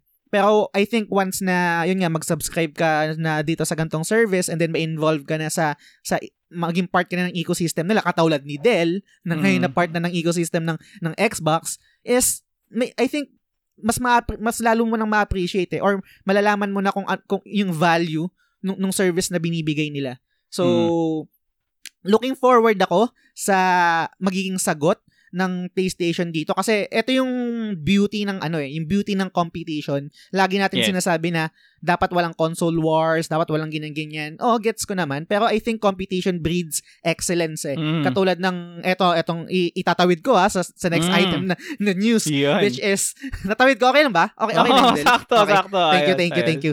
Thank you. So, ito yung next uh, lineup item natin or news item natin which is Sony on PS5's um, response to Game Pass. There is news to come but um, not today, sabi ni Jim Ryan. So, basahin ko yung article para mas magawin tayo ng mas magandang context. No? Mm. Sabi, speaking with Russian media uh, uh, outlet TASS or TASS, I don't know kung anong ibig sabihin nun. PlayStation bigwig um, Jim Ryan was asked about Sony's response to Xbox popular Game Pass subscription subscription service. Mm. He replied, intriguingly, there is actually news to come, but just not today. End Mm. quote. The executive then went on to talk about PlayStation Now, which is the Japanese giant's cloud streaming platform. It's curious statement because when asked a similar question earlier in the year, Ryan explained that a Game Pass-like subscription, quote, doesn't make sense for us, end quote. He told GameIndustry.biz, quote, we are not going to go down the road of putting new release titles into a subscription model. Um, these games cost many millions of dollars, well over 100 million to Mm. develop. We just don't see that as sustainable, end quote. Obviously, the platform holder has its work cut out right now with the PS5 launch. So this probably isn't the right moment to start talking about other initiatives it may or may not have in the pipeline. Consider our curiosity pick, um, though that's a very interesting answer to an otherwise obvious question. So, gets ko eh. I think ito naman yung, yung ito yung isa sa mga um, panlaban ng ano eh ng, ng ng PlayStation which is um bakit ako bakit namin ilalagay sa isang um streaming service yung kunwari imagine kaka-release lang ng uh, Horizon Forbidden Frozen West. Wild Po- Forbidden West pala Mm. sorry so ang laki ng budget para gawin yon tapos i-include mo lang sa isang subscription service na um magbabayad ka ng mas murang mas ma- sa mas murang halaga. Gaya nga ng sinabi ni Jim Ryan parang hindi mag-work eh at hindi siya sustainable eh. Pero eto yung counter ko dito dun sa binigay ni Jim Ryan which is nabanggit nga yung PlayStation Now. Mm. I think ang magiging counter-attack dito or magiging sagot ng PlayStation sa Game Pass is pagsamahin yung yung PlayStation Plus and then PlayStation Now. So kung kung merong merong ultimate ano Game Pass or kung ano man tawag dun Xbox sa na, Xbox Game Pass Ultimate. mm, yun Nakasama yung Xbox Live. kasama yung Xbox Live tapos Mm. 'di ba yung sa PC din yung mga games na malalaro mo sa PC. Yes. So, kung kung i-merge ng PlayStation yung PlayStation Plus with um PlayStation Plus Collection and then Playsta- PlayStation Now which is yung streaming service nila na um pwede ka mag-download ng mga old games, PlayStation 2, yeah. PlayStation 3. I think Um, hindi ko masasabing one is to one, pero palag eh. Palag sobrang, talaga. so- sobrang, sobrang palag, puta. Kasi, sobrang powerful ng nostalgia, aminin natin yan. At meron din, meron din, meron din ang um, community ng mga gamers na trophy hunters. Imagine putting trophy or platinum trophy sa mga games na to. Eh, I think meron na rin yata eh. I, I'm not really sure. I think sa ibang games meron na rin eh. Iba and then may yung- support. O yung iba may support. And then, the thought na um, sa PlayStation Plus subscription mo, malalaro mo yung lahat ng library na meron sa PlayStation Now. Sobrang laki rin nun. Mm. And then, nabanggit mo rin to, Del. Although, ngayon, parang, um, china-champion mo yung X- Xbox Game Pass. Nabang, tandang-tanda ako, and, and, I- and sobrang nag-agree ako doon. Nasa side lang talaga ako ng Xbox noon kasi yun yung gusto kong i-defend or yun yung gusto Mm. kong i-highlight. At etong gantong service, lahat ng magmamatter kung ano yung gustong mong game na laruin eh. Tama.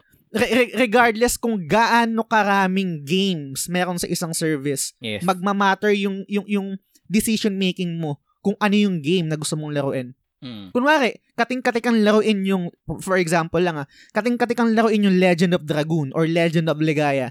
Yeah. Pero available lang siya sa PlayStation Now or sa service na meron yung PlayStation Plus. Mm. Regardless kung yun lang yung laruin, yung, kahit- regardless kahit gaano karaming games na magaganda na meron sa Game Pass, pero ang yung nag-iisang game na gusto mong laruin ay nasa PlayStation, Mm. dun ka magsasubscribe. Yes. Doon ka magsasubscribe. Same, So- same lang din yan kung sa movies eh. Like, example, fan ka ng Star Wars, gusto mo manood ng Mandalorian. Eh, Mm. subscribe, ano ka, may subscription ka ng Netflix. So, by all means, kahit na loyalist ka ng Netflix, mapapasubscribe ka sa Disney Plus eh. Just for that content eh. Mm. So, yun. Just putting another analogy lang din na, um, yun nga, na may palag talaga in terms of kung anong gawin ni Sony dito. Dahil lapit ka konti sa mic. So, yun nga, yung tawag dito, um, parang yan din yung binigay na, na, na analogy ko before, no? Pero sa- ang, ang, parang ang question ko is, sino ba yung nananalo ngayon? Kumbaga, um, Netflix ver- versus um, Disney Plus. Ang, ang Oo. sabi ko is, Net- Netflix talaga yung nananalo. So, pero, yun nga eh, magbabase pa rin tayo sa kung ano yung gustong panoorin at saka kung ano yung gustong laruin ng isang gamer. eh. Kung Yes. kumbaga katulad nung PlayStation Plus collection, Mm. alam alam alam alam ko parang sabi ko in, oh, maganda siya pero so-so kasi nalaro ko na yung mga games na yon. Mm. Actually nag-subscribe nag-resubscribe ako sa PlayStation Plus Ah. para ma-redeem yung mga games na yon. Mm. Pina-redeem ko sa kaibigan ko. I mean, Dahil nakapag-redeem ka sa PS5? May, nakapag- Sa, sa pa, papa-redeem ko sa kaibigan ko. So yun yun yung parang um power ng PlayStation eh kahit sabihin natin or gaya nga ng nababanggit ni Del na sobrang sulit Ah. yung Game Pass at meron din talaga silang mga games na magaganda doon. Mm. Yung decision making talaga ng isang consumer magbabase talaga sa sa Anong ano, gusto yan. mo laruin? ano yung gusto mong laruin. Yes. So, yan. So, yun. Talagang palag-palag na lang eh. Pero, yun nga. Um, maganda nga eh, na parang ngayon, first ano yung na-experience ko na yung tinatawag nga nila na games as a service na parang Netflix Ah. of video games na talagang feeling ko feasible na eh. Especially sa scenario ko ngayon na talagang um, in- instead of spending for like let's say 2,000, 3,000 a month for uh, isang game lang na kaya mong tapusin in like let's say uh, two weeks or a month, depende kung mahaba yung game. Yung value na yun, pwede mo nang gawing one-year subscription yun ng PS Plus or ng ah, Xbox Game Pass eh, na ang dami mo pa na-experience eh. Kaya ngayon Mm. parang masabi ko na honeymoon stage talaga ako kasi lahat ng lahat ng mga ano games na hindi ko man siya ganun ka-hype, na-hype ako laruin kasi first time eh, Xbox eh. So, nagkaroon ng ano, nagkaroon ako ng drive kaya ang dami kong natapos in a span of one week na what more kung ang PlayStation gumawa niyan tapos mag-partner din sila sa for example sa mga malalakas na manu- na developers like for example Squaresoft. Konami. Squaresoft I think partner na talaga sila eh kasi may mga Final Fantasy 9 yung mga old Final Fantasy games tsaka 15 Hmm. nilabas na rin sa PS Now eh. So I think malakas na partner nila yan. Ang gawin sana nila is mag-partner sila ng mas marami kay Konami na yung Hmm. mga Suikoden games, yung mga Metal Gear games, ilabas nila sa PlayStation Now. Yan, papalag talaga yan. Tapos, isa pang pwede natin gawin dyan, Capcom. Kung Hmm. magpa-partner pa sila lalo kay Capcom ang, play, ang PlayStation or Sony mag-partner kay Capcom, anong pwede nilang ma-add sa library? Mega Man. 'Di ba? Yes. Ah, Resident Evil, Monster Hunter. So, Grabe, palag-palag na lang talaga ngayon. Atlus pa. Atlus. Mga Jap- Japanese company. Mm, Atlus tsaka Sega, I think parang isa na lang ata sila. Mm, Sega yung may-ari ng Atlus, if I'm not mistaken. Yes, Parang yes. binili yata nila. ah. Mm, so pag yan nakapag pero I think right now ang partner nila is ano eh is Microsoft eh. From what I'm seeing, Ay, Microsoft. sa Yakuza. Sa Yakuza. Yakuza, oh, nakuha nila yun na parang lahat doon. Though available din naman siya sa ibang console pero ayun nga, palag-palag na lang talaga yung mga developers eh. So, yan, yung mga Mega Man, Capcom. So, speaking of Capcom nga pala, so itawid natin Hmm, ngayon ano, natawid na naman ah. susunod na topic natin. Kasi matunog din tong Capcom eh. Hindi lang dun sa mga games sila. ah. Matunog to dahil sa naging issue rin nila. Na parang for some reason eh may ransom attack, ransomware attack na nangyari sa Yes. kanila na kung saan eh na-compromise yung mga data nila and surprisingly ang daming na-leak na mga details na either Totoo. past data or upcoming data nila na I for some in what way naka-affect sa roadmap ng Capcom. Especially may mga napag-usapan or may mga na-leak nga itong mga hackers na games or releases na hindi pa talaga nasa premature stage pa na ni-launch na. So parang nagkaroon tuloy ng excitement, premature excitement rather ang mga fans and whatnot and other speculation na Ang ang Mm. dilema, ang dilema kasi na nangyari mangyayari dito sa kung kumbaga kung pag-usapan natin yung department na sobrang maapektuhan neto is yung marketing department eh. Kasi Mm. lahat-lahat ng games na inire-release, lahat ng marketing materials na na binabato ng isang company tungkol sa isang game, lahat niyan may plano, lahat niyan pinag-aaralan, yung dates, yung tamang atake, tamang tone, etc. So, pag may mga gatong leaks, yun talaga yung nagsasuffer. Yes, so tara deep dive natin ngayon yung com- yung article na nilabas ni gamerant.com. So ito nga, dito natin makita yung mga nilik eh. So sabi dito, Capcom's game release plans for the next four years leaked by hackers. So ito, after the recent ransomware attack, Japanese gaming company Capcom projects the next four years uh, or sorry, um, Japanese gaming company Capcom projects for the next four years has been leaked o- online. Um, after the recent ransomware, ay ulit lang, uh, while no other, while no customer information was obtained in the hack, the hackers were able to secure one terabyte of data. The hackers leaked Capcom staff's personal ang malungkot. Yes, source code and the list of game titles in the works. If the leak is legitimate, the company has a huge lineup of games for release in the future. While these leaks always have to be taken lightly, especially now that Capcom can change the plans due to the leak, there are still a lot of exciting games on this list. So, according to the document, ito yung mga nasa list daw nila. So, Resident Evil Outrage, Q4 2021. Dragon's Dogma 2, Q2 2022. Street Fighter 6, Q3 2022. Rockman, Mega Man in English Match or Mega Man Match, Q3 2022. Resident Evil 4 Remake, Q4 2022. Onimusha New York 2022. Monster Hunter 6 2023. Biohazard Apocalypse. Um, Super Street Fighter 6. So, I don't know Nice. kung anong difference ng Street Fighter 6 sa Super. Final Fight Remake. Power Stone Remake. Ultra Street Fighter 6. Resident Evil Hank. So, yun. Sabi pa dito, um, according to the document, Resident Evil enthusiasts will have a new game to look forward to in each year from 2021 to 2024. It was it was recently leaked that matchmaking is in the works for Resident Evil 8, so perhaps that is what Resident Evil Outrage is. Resident Evil 4, a fan favorite, is potentially getting a remake in 2022. Resident Evil 4 is often named one of the best video games after winning multiple Game Awards of the Year in 2025. Other projects shown on the document include Biohazard Apocalypse and Resident Evil Hank. With Resident Evil being Capcom's flagship franchise, it's no surprise that they would have multiple games expected to be released in the future. The leak also revealed a potential sequel to Dragon's Dogma. The Dragon the first Dragon's Dogma was released in 2012 for PS3 and Xbox 360 And since its release, many fans have questioned a sequel to the hack and slash game. So, so medyo mahaba na yan. Tapos ito pa, last na lang. Another win for the Capcom fans is that the next installment of the Monster Hunter franchise appears to be slated in 2023. The most recent release in the series, Monster Hunter World, became Capcom's best-selling game in September of 2020. While not guaranteed, it does seem that Capcom would have a new Monster Hunter in the making. While none of this has been taken as a solid confirmation, it's nonetheless interesting to see Capcom's potential plans in the future. So, ayan. Dami na lang pipe bomb eh, no? So, especially sa'yo na Resident Evil fan. Um, ano sa tingin mo? Take it with a grain of salt o somewhat na hype ka dun sa roadmap nila sa franchise?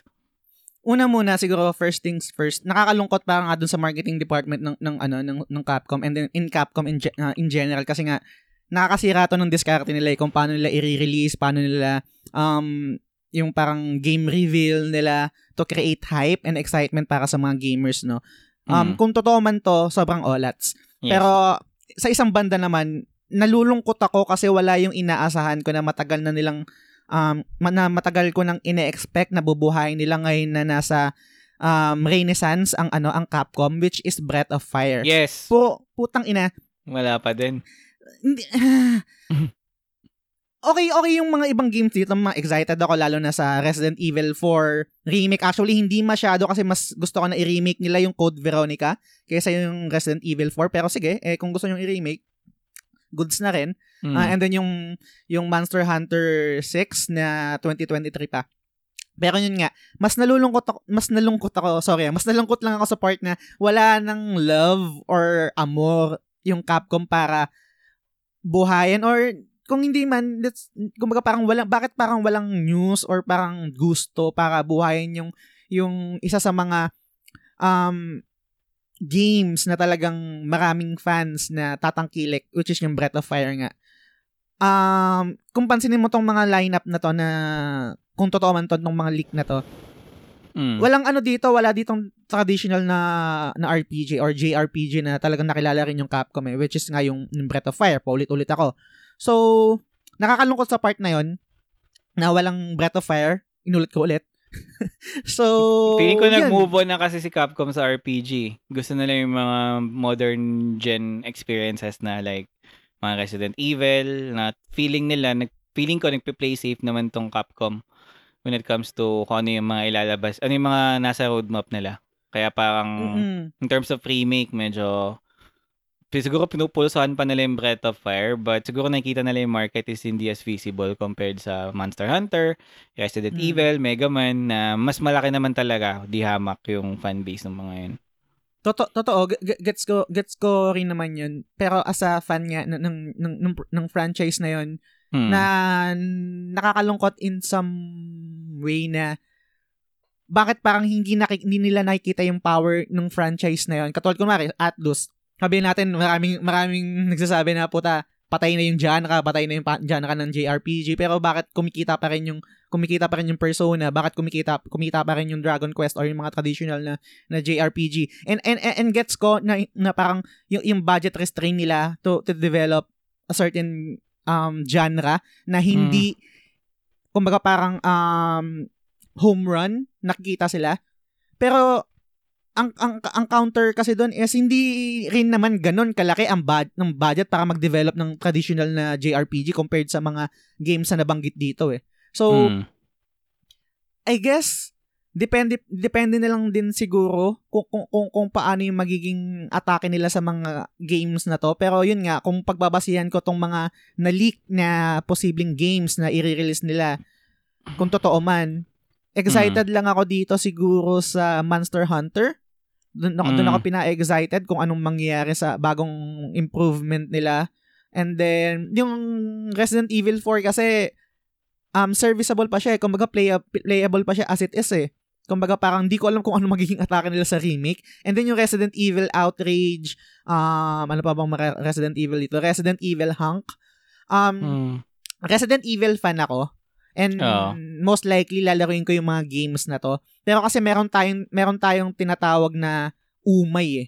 Isa sa Mm. mga dahilan kung bakit kumita yung Resident Evil um 7 at Resident Evil 2 remake is may merong gutom eh, quote unquote gutom sa mga gamers sa franchise na to, eh, sa title na to eh. Mm. And, ngayon, and ngayon kung, kung, kung babatuhan mo kami every year ng Resident Evil, mauumay ang gamers eh. Kumbaga parang eto na Tama. naman, Resident Evil na naman, parang parang Call of Duty yan eh. Or Na- Assassin's Creed. Na O, Assassin's Creed, eh. meron. Mm. Kumbaga parang kailangan din nila ng magandang atake na kailangan nila kailangan din magutom ng mga gamers. Kailangan din mamiss, mamiss nila mamiss ng ng gamers yung franchise na to para mag-create ng ng ng hype na parang uy puta after so many years makakapaglaro ulit ako ng Resident Evil title. Pero kung every year, Mm. anong tawag, merong tawag doon, merong term doon eh, parang um o, parang oversaturated na yung Mm. yung yung yung yung environment or yung yung atake nila in terms of this franchise kung every year eh merong Resident Evil hindi mer, ano pa parang ano to eh double edged sword to na pwedeng kumita, pwedeng mag-work at then pwede, pwede rin naman hindi. Katulad let's say yung nangyari sa Resident Evil 3 na na remake. Um ibang issue siya in terms of quality compared sa Resident Evil 2 base sa mga nababasa ko at mga napapanood ko or mga o, mga um, testimonials ng mga gamers. Pero um, susugal ako at tataya ako sa sa bagay na isa sa mga dahilan kung bakit hindi ganun kalaki yung kinita ng Resident Evil 3 remake is na, na oversaturate na yung mga gamers eh, na parang tangina eto na naman kung maga ganun kabilis na gawa yung game na to Mm. walang gutom eh. Kumbaga walang excitement na na-create yung game compared dun sa Resident Evil 2 remake na putang ina talaga sobrang big deal sa mga fans ng Resident Evil yun eh na merong remake ng 2. So let's see kung anong kakalabasan nito pero yun nga I, I don't I don't think na home run to in terms of um Resident Evil title.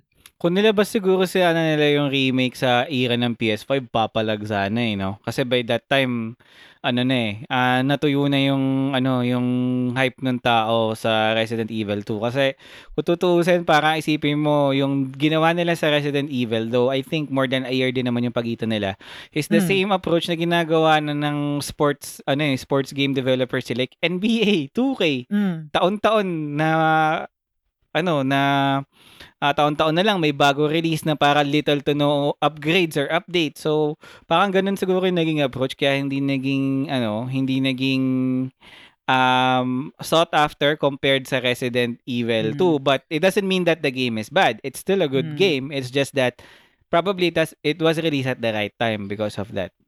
Tsaka Kaya- yung yung isang term, isang aspect din kasi sa ganito ah, though hindi naman din tayo ganun ka knowledgeable sa development stage ng isang game, Mm. pero kung pagbabasihan mo to kasi or kung i-relate ko to sa isang let's say kasi may, may idea ako sa sa ano sa pang film production or sa pag-produce ng isang sa isang documentary etc sa sa production itself no ang Mm. ang issue dito na nakikita ko is yung pre-prod let's say okay ni-release natin yung Resident Evil 2 tapos in in development stage na yung Resident Evil 3 Mm. walang walang walang space para magkaroon ng parang back to drawing board yung mga developer parang okay ano ano bang ano bang kinasuccess neto Resident Evil 2 na pwede nating ilagay sa Resident Evil 3 tapos ngayon na na let's say na, na-release na yung Resident Evil 3 tapos nakita nila na mayroong mga comments yung Resident yung mga fans ng Resident Evil na etong part na to hindi nag-work. Eh, oh, eto yung dahilan kung bakit hindi kasing laki yung sales ng Resident Evil 3 compared sa Resident Evil 2 eh, on on on development stage ng ibang game sabay-sabay. Kumbaga parang magkakaroon ng issue na uy hindi nag-work to pero pero uh, nasa development stage na to kas- kasado na to. Ituloy ituloy ba natin o i-reset natin? Kasi hindi nag-work to sa isang sa isang title eh. So parang ma- ma- mababawasan yung yung yung kumbaga yung collective ideas ng mga ng mga developers na i-apply itong bagay na to yung positive or negative sa isang game papunta sa isang game kasi nga Mm. sunod sunod sunod sunod yung yung release nila eh. at the same time I can I can say na ano to eh sabay-sabay din develop to ng iba't ibang team eh so yung communication nun lalo na ngayon sa nasa pandemic stage tayo ah, nasa pandemic tayo sobrang hirap nun na parang okay hindi nag-work to i-apply ba natin to dito sa game na to sige apply natin nandiyan na eh nakasa- Mm. nakasana na may pro- pro- program na yan eh ganyan etc so hindi ko alam kung paano paano yung magiging atake nila to pero hindi ako masyadong excited sa sa every year or every other year or na ganitong kabilis na mga release ng Mm. ng title kasi talagang mas ma-oversaturate yung yung yung stage or yung yung yung, yung mga gamers sa sa title na to. Yes. And I th- and I can say na ah mas maganda pa rin na merong gutom or merong longing yung yung yung mga gamers sa title kaysa kumpara sa laging nire-release yung game every year. Yes. So isa pa ano no, since puro Resident Evil yung pinag-usapan natin. So isa pa sa medyo nagwo-worry ako in terms of yung approach ni Capcom is yung sa Street Fighter. So parang feeling ko parang di sila nadadala kasi tingnan mo yung nileak nila dito, Street Fighter 6, Super Street Fighter 6, Ultra Street Fighter 6. So anong plano niyan? So parang kasi to me it sounds like microtransactions all over again eh. Na parang um, same din ang approach ng Resident Evil na yearly meron. Ito parang ilang quarter lang magkakaroon eh ng Hmm. panibagong adaptation ng Street Fighter na I'll bet na ang difference lang niyan is yung additional characters na parang nangyari dito sa Street Fighter 5. Kasi ngayon, um, maganda naman ang Street Fighter 5 pero yung initial niya up until mga mid ng life cycle ng Street Fighter 5 talagang sobrang olats. Nabawi lang nila ngayon kasi marami na silang roster, ganyan, tapos mura na. Tsaka ano, nag-boom yung Evo, yung fighting community, fighting game community nila na talagang marami pa rin na pum- pumaparokyano till now. Ito lang medyo nag-worry ako sa ano, sa Street Fighter kasi um yung marketing approach nila is parang ganun pa rin, hindi sila nadadala. So feeling ko tatadta rin mag-aala EA sila dito, tatadta rin na ng microtransactions to tong game na to. So sayang Naka- naman Mm, tsaka nakakalungkot na parang up, after so many years na sobrang tahimik ng Capcom in terms of parang ang tit- mga magagandang titles na nare-release, parang ginagawa ulit nila yung same mistake na nag- ginawa nila before. Yes. So parang ayaw nilang mag-try ng something new. or Ayaw nilang um, makinig dun sa ano ba talaga yung gusto. Kasi feeling ko magiging game changer ah. Kung let's say si Capcom, mag-release siya ng Street Fighter na walang DLC tapos yung character i-unlock mo just like the old times. Yung mga secret character na pag natapos mo tsaka ma-unlock. Kung may ganong option lang talaga na walang money involved, talagang feeling ko magbo-boom ulit yan eh. Kasi hari na ng fighting games yan eh. Pero yung ginawa nila lately sa Marvel vs. Capcom Infinite, tsaka dito sa Street Fighter 5, tas eto nga, na parang di sila nadadala, is parang nakaka-worry. But I hope na with this is mabago yung mga game plan nila. Kasi, pero mo, despite of that, yung iba rin naman sa mga games nila, eh, nominated pa din naman eh, sa Game Awards eh, 2020, di ba? So, ngayon, since tapos na tayo sa news na to, focus na tayo sa pinaka main topic natin, which is yung announcement ng nominees for the Game Awards 2020. So, Yun, no? um, kailan ba to nilabas? This week lang, no? Ikaw pa ata this nagsabi lang. sa akin na may nominees na. So, Mm. um, for me personally, excited ako dito. Not because of yung mga winners and whatnot. Mas excited ako dito kasi dun sa format ng show. Kasi di ba last year sa game sa TGA 2020 2019, oh 2019, isang dami nilang nilabas na announcement eh, ng mga games eh. Even ata yung Xbox Series X, 'di ba? Dito na nila nilabas, dito nila in-announce. Yung Hindi ko maalala, pero I marami think- silang ah, marami Mm. silang mga announcement sa, sa TGA. Marami silang announcement. So, doon ako mas naglo-look forward eh, na ano kaya yung mga pwede, parang E3 na to eh. Ito na yung legit na E3 natin eh, dahil wala nga tayong mga ah, gaming events ngayon. So, ngayon, hopefully, magkaroon ng leeway yung lahat ng um, console manufacturers, Nintendo, Sony, tsaka Microsoft na gamitin tong platform na to para makapag-launch ng games. So, excited ako. Ikaw ba? Ano bang tansya mo this year? Knowing na hindi sila yung typical na, na ano, na presentation na ngayon parang work, work at home setup lang. Parang ano lang, um, DIY lang ata magiging Mm. setup nila ngayon. So, hype ka ba for this? Hindi ako masyadong hype sa ano sa mga magiging announcement nila na bagong games kasi actually parang dahil nga sa, sa setup ngayon na so most likely karamihan sa mga developers ay naka-work from home. Mm. Kasi aminin natin na yung paggawa ng mga release or or mga um, presentations or or mga trailers ng mga ganyan-ganyan, dagdag trabaho pa sa kanila yun eh. Imbis na, nag, kung, imbis na tina, tinatrabaho na lang nila yung ano eh. Tinatrabaho na lang nila yung mismong game eh. Pero hindi, yun nga, that being said, hindi ko sure kung kasing laki yung mga revelations sa game na to or mga reveals sa sa event na to compared sa mga recent The Game Awards. So, kung meron man, kung meron ng mga announcement, okay, sige, ma-excite ako pag nakita ko na pero sa ngayon hindi pa. Excited ako sa sa mga ex, sa mga nominees ngayon ng ano ng Mm. TGA mismo. Yan. So, sige. So, pag-usapan natin yung mga nominees. So, b- by the way, ba- before we start, no? So, heads up lang. So, December 10 US, December 11 dito sa Pilipinas, yung um, awards night netong The Game Awards. So, um, kung nakikinig ka man, Ariana, hopefully pagbigyan mo yung VL ko kasi gusto kong i-cover sana to dito sa page. Um, pagbigyan mo sana yung VL ko for Pagbigyan mo na, ma'am. Mm, last last VL ko this year, Ariana, kung nakikinig ka man. So, ayan. So, try nating i-cover yan. But then again, um, focus tayo sa uh, mga nominees. But uh, just a quick disclaimer lang, may mga ibang categories dito na i-skip kami. Particularly Yes. yung mga games na pares kaming walang experience. Pero itatry pa rin namin i-cover dito yung uh, mga games na may experience sa amin kahit yung isa lang sa amin para yes. maano lang natin yung discussion kung worth it ba sila or ano pero as much as possible hindi kami magpre-predict or hindi kami magbibigay ng um, personal picks kasi we're more Personal on picks. Pero dis- more Mm. most likely magpipredict tayo in terms of kung ano yung mananalo dito sa Game Awards. Pero it doesn't mean na yun yung personal pick yes namin kasi most likely gagawa namin ng sariling episode yun. Eh. Yes, yes. So, start tayo, no? So, um, unang, unang topic dito is, again, Content Creator of the Year. Um, may lima dito, though ang kilala ko lang dito is isa. Ay, dalawa. din, lang Dala-. Dalawa ang kilala ko dito. So, si Alana Pierce, J. Ann Lopez, Nick Merckx, Tim the Tatman, tsaka Valkyrie. So, Okay. d- um, for me, deserving naman eh. Um, tong mga to, particularly ah, um, feeling ko malaki ang chance dito ni ano eh, ni Alana Pierce. Kasi Yes. si Alana Pierce, kung sa mga hindi nakakakilala sa kanya, is ex, ano siya, ex-employee siya ni IGN Yes. na lu- nag-branch out siya, lumabas siya, tapos gumawa siya ng sarili niyang parang independent news channel, whatnot. So, Australian to. Pero ngayon, ang accent niya is American na.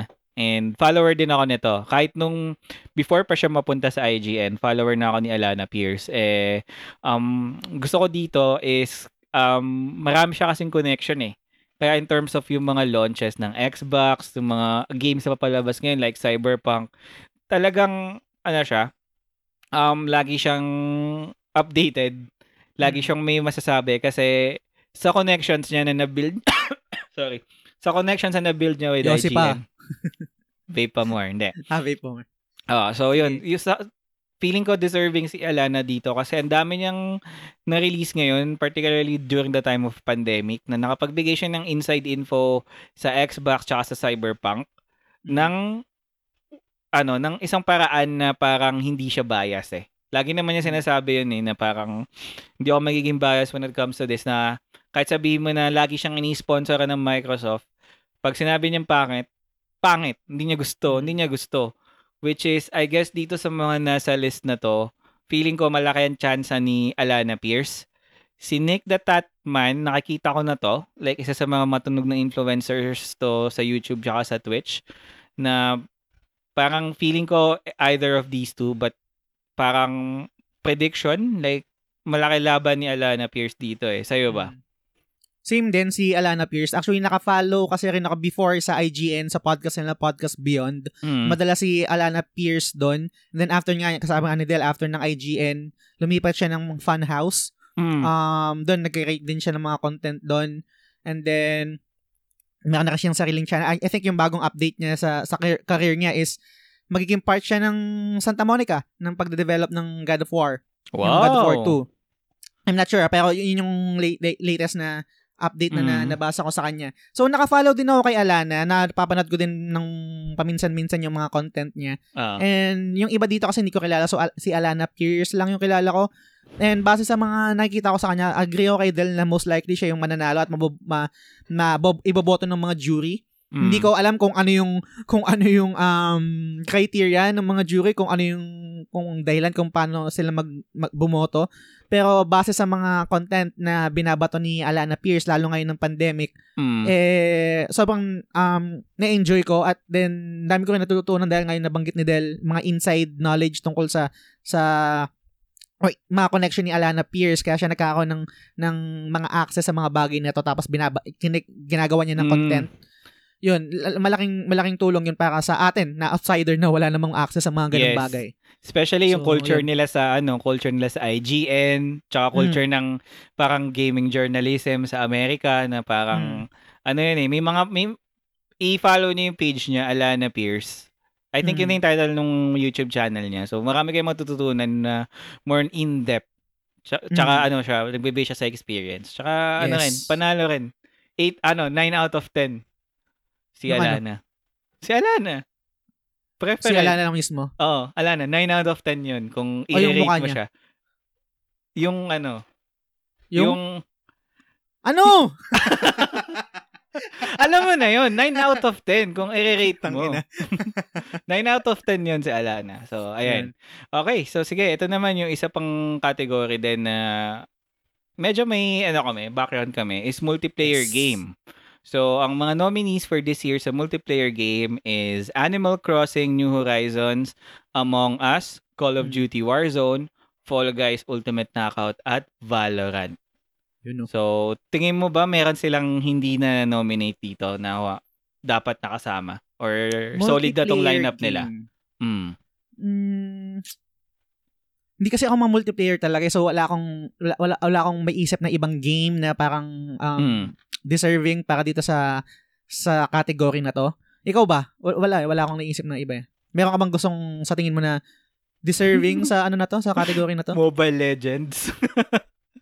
Okay. Uh, Mobile Legends. Mm. Hindi, tsaka ano, li- uh, League of League of Legends rather.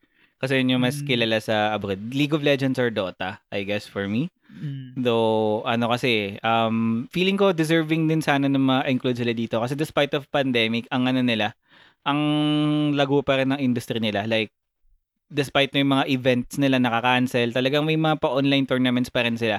Mm. Kaya sayang lang hindi sila nasama dito. Pero in terms of Feeling ko, Mm. feeling ko kung bakit hindi sila nasama kasi kung kung isasama sila every year kasama sila kasi ever since talaga hindi naman yes. namatay totally yung Dota 2 or Mm. League of Legends siguro bumabagsak konti pero anyan pa rin sila nag-exist parang ano Mm. to eh um pasang tabi sa mga LeBron hater no or sa Mm. mga ibang ano natin kumbaga parang si kumbaga parang si LeBron yun eh na kung, kung pagbabasehan natin yung stats Mm.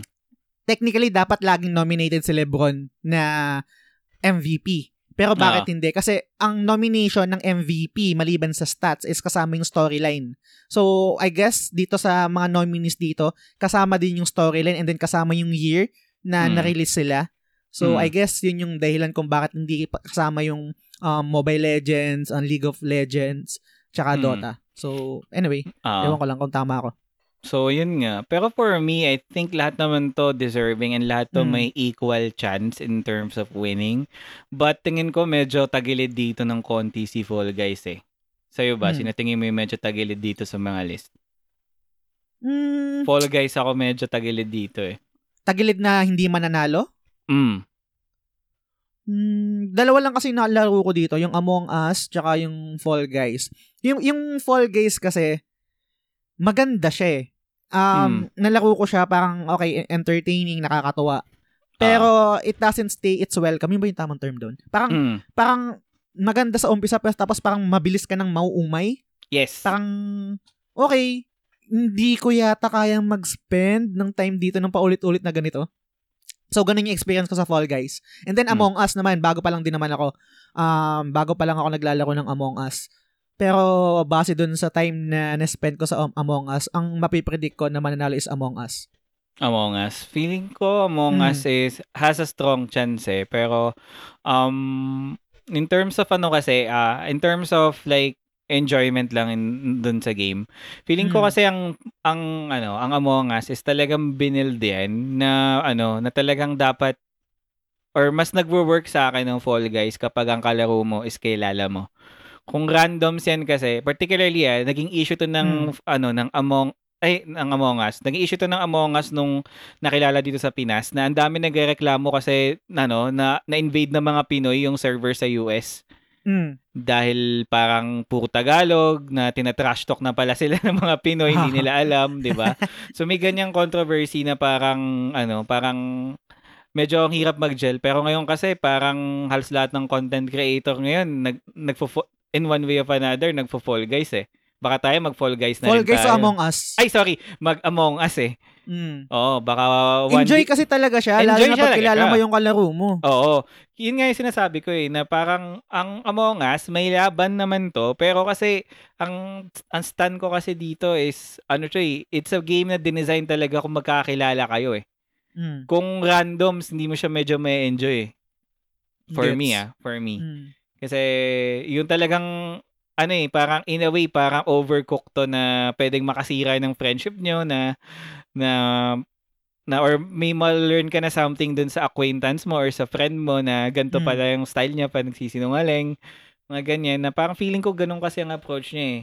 Kaya ang feeling ko dito either of the three hindi na ako, hindi na ako bibigay ng pinaka-particular na prediction pero it's either Animal Crossing, Warzone or Valorant. Etong tatlo yung Mm. talagang malakas this year.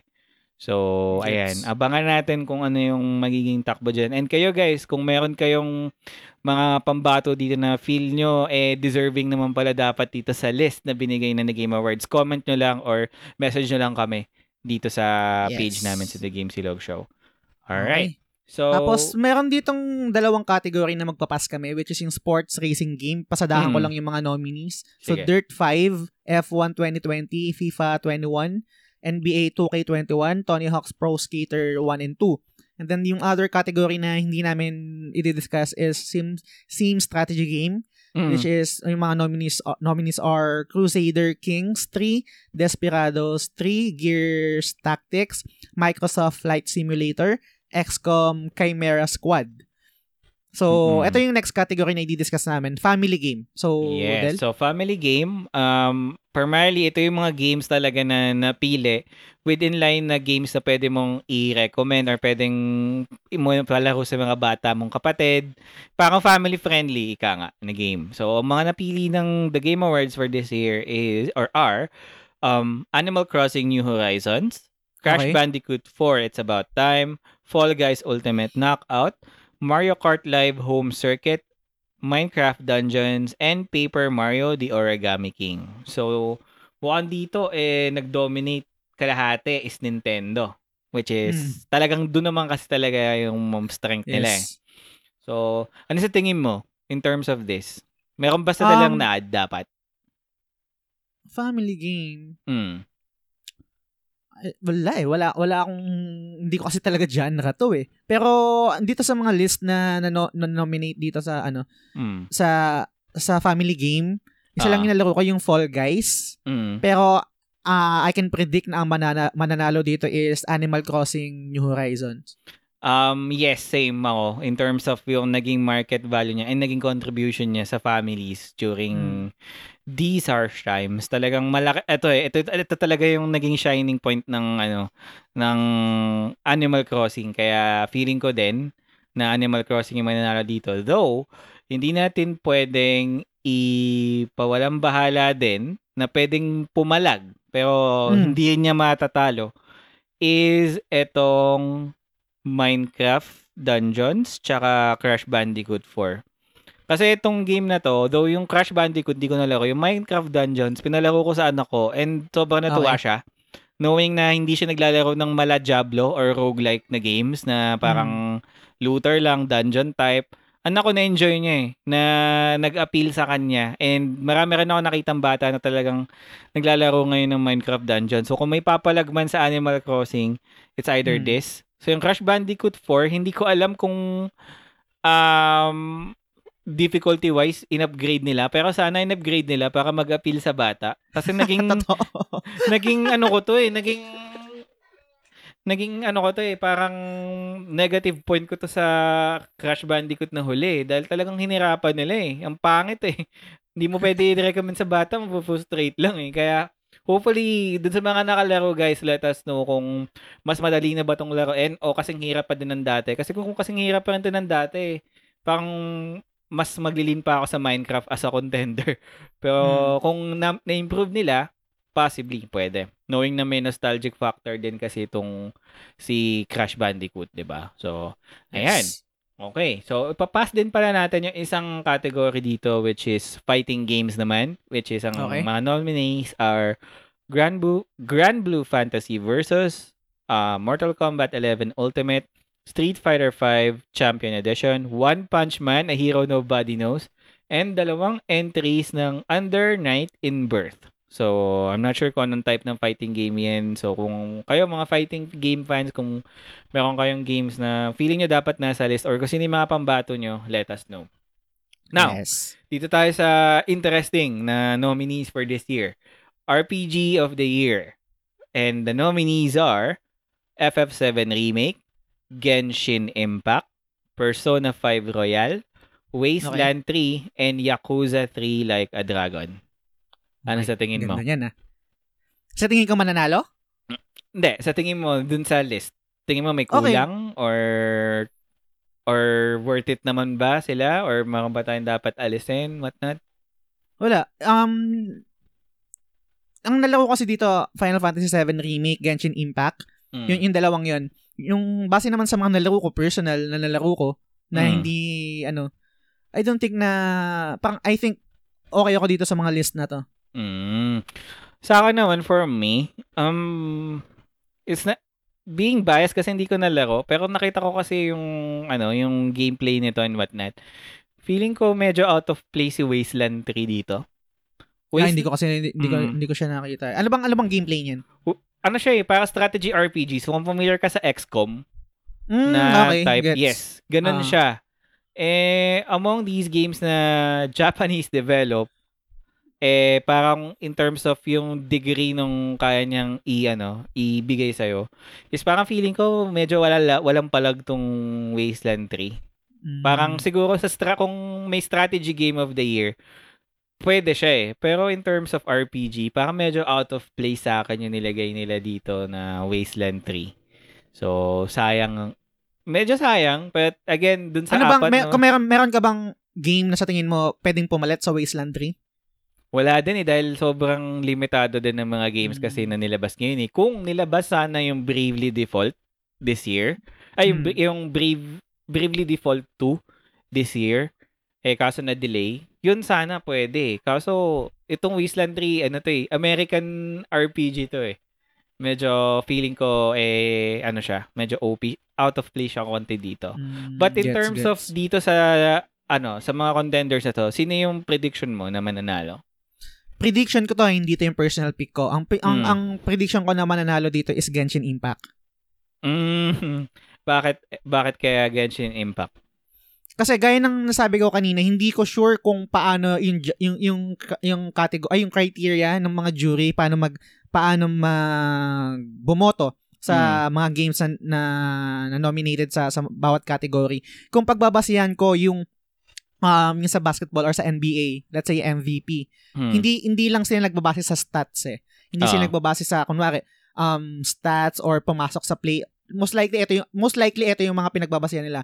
Po, ah, stats nung per- nung nung player and then kung puma- kung pumasok yung team niya sa playoffs and then yung storyline. Mm. So let's say kung dalawa lang yung nalaro ko dito, Final Fantasy f- ah, 7 remake, andyan yung stats, andyan yung um andyan yung reviews, and then andyan yung storyline. Same din sa Gen- Genshin Impact. Pero kung pagbabasehan ko overall, yung parang quote-unquote mas magandang storyline or storyline itself sa video game industry, mas panalo yung Genshin Impact eh. Kasi ito yung isa sa mga parang um hindi parang hindi binigyang pansin ng mga tao na tas biglang ganito kalaki yung yung yung, Mm. yung magiging um player base nito or ganito rin kalaki yung kikitain nito. Wala eh.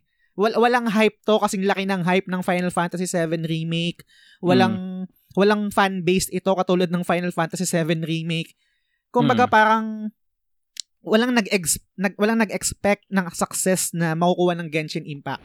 So that being said, yung storyline na yun, sobrang laking factor nun para iboto ng mga jury sa Mm. category na to.